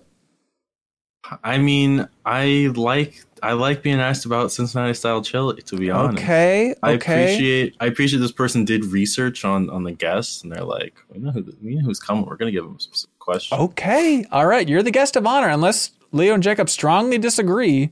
Great choice. yeah. Correct. I choice. learned a lot. Hey, we did learn About a lot. Four ways, five ways. That's right. Three ways, three ways are the normal ones. To be clear, But there's only one way to submit a question. Patreon.com slash MinnMax with two N's. Uh, that is Joseph Stanichar, former Game Informer intern. Congratulations. You won the Mario vinyl from iam8bit. Now it's time for something that we call Get a Load of This. There's music playing, Charles. I'm dancing. I swear I'm dancing. Uh, hey, get a load of this. Um, Tim Cain, who's the you know co-creator of Fallout, and he's at Obsidian for a long time. Last project that he led was Outer Worlds. He's now like a contractor for Outer Worlds 2, which is interesting. But he started a YouTube channel, and it's again my favorite thing of just very seasoned game industry people being like, you know what? I'm just gonna go on YouTube and share everything I can and all of my knowledge. Um, and so it's a it's a interesting YouTube channel. He has a lot of insight. It's always like there's always a hint in every video of him just being like, I, I just got tired of younger developers and working with people. And like, there's always slightly angry old man energy in him, but I appreciate it. But he's posted one recently, which is cool, which is, you know, since he was the co-creator of Fallout, he went to the launch party for Bethesda's Fallout 3. And apparently he like kept a diary of what happened that night in his thoughts. And he just like reads that uh, journal entry uh, in this YouTube video that you can check out. But he talks about like, you know, uh, his thoughts on the thing, but also just like the celebrities that were there and seeing David Spade try to hit on women at the Fallout 3 party, just a bunch of silly, weird stuff like that, but also walking through his thoughts on it emotionally and all that stuff. So it's a cool YouTube channel. Check it out. Tim Cain's over there. Uh, Leo, you got one? Yeah. Uh, get a load of this. I know this isn't really the space for plugs, but I'm really proud of this, and I it's kind of all I have. So there's an article written about me. Uh, it's on Ars Technica, and it's called "Harbingers of Failure: Meet the customers you don't want to love your product." Uh, it's basically about how there are certain customers that can be reliably followed who are into niche products where something they buy is more likely to be something that fails. Oh, interesting. Whoa. Wow. And they, they cite you throughout the entire piece, or is it kind of the focus? Or They didn't something? have to. Okay. Okay. Nice. Cool. But yeah, that skateboarding Riders Republic is pretty sweet. There's no doubt about it. Uh, links below for all this stuff. Uh, Charles, do you have one? Get a load of this. Wow. The word goodbye is actually a portmanteau of God be with you. Shut up. Super Wow. old thing Wow. over time turned into goodbye. Yep. So Whoa. It, so they're just saying it faster and faster? I throughout the guess, years? yeah. I love that. Good stuff. Uh, Jacob, you got one? Uh, yeah, get a load of this. Um, recently, uh, we finally got a uh, a feature on the whole GameStop stock uh, saga, uh, featuring one of my favorite guys that really explains the whole thing and makes it easy to understandable and it's it's entertaining to watch. And it's not the movie that just came out. Instead, it's the YouTube video. This is financial advice by Dan Olson, aka Folding Ideas. This is Ben, the guy who did that cryptocurrency video, Yeah, like the NFTs video up. that essentially killed NFTs. Uh, at least that's what I choose to believe. Um, it, it's a two and a half hour video on essentially the uh, the the apes, if you will, that are still kind of holding GameStop stock and their spiral into conspiracies. It is like it is it is a weird watch. This is one of those things where it's just like you kind of know that there's like something going on there, but he has spent like years looking at like what exactly they are doing and what they believe and how the narrative has like shifted uh and it is uh, it is really really good Oh God, I gotta watch that for sure. That's wild. Uh, hey, from the community Discord to get a load of this channel, which is just filled with interesting things all the time. Voy Wonder shared a clip, um, and they say Street Fighter Six is currently having an event with Chipotle. This is just good gaming stuff. Had an event with Chipotle Street Fighter Six. They've given out a backpack that looks like a burrito, very naturally in the game. The thing about the character creator in Street Fighter Six, though, is that it allows you to resize and move all the items. So now we have giant burritos fighting each other all the time in Street Fighter 6. Because the clip is just awesome because it's just giant burritos doing awesome Street Fighter 6 moves. But it's a win win for everybody. It makes the game sillier and makes us all hungry for Chipotle. Uh, but hey, uh, that is it. Thank you so much, everybody, for watching and listening to this episode of the MinnMax Show podcast. We have some things coming up. We have the next, next episode of Trivia Tower.